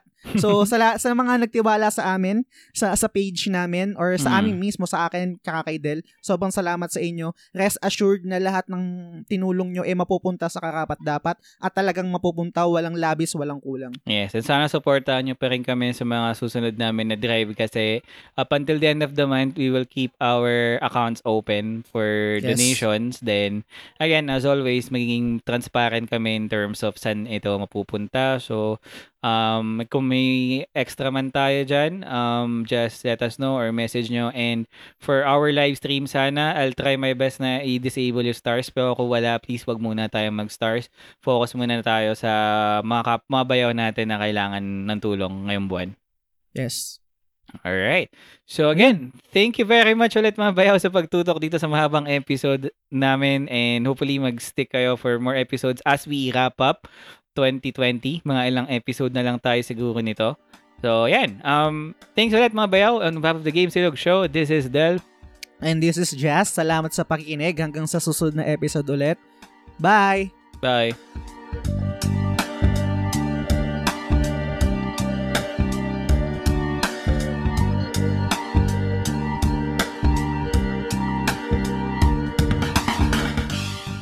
Game Silog Show ay kwentuhan podcast about video games. Available ito sa lahat ng platform tulad ng iTunes, Spotify at Google Podcast. Every Monday ang bawat episode. Well, depende sa schedule namin ni Del. Kung nagustuhan nyo ang episode na to, sana i-review nyo sa iTunes at sa Facebook. Kung hindi naman, okay lang. I-review nyo pa rin. Kung meron kayong opinion, suggestion, or trip nyo lang mag-share ng thoughts sa kahit anong bagay, punta ka lang sa at The Game Silog Show sa Facebook at sa Instagram. So yun, salamat sa pakikinig hanggang sa susunod na episode ulit. Bye!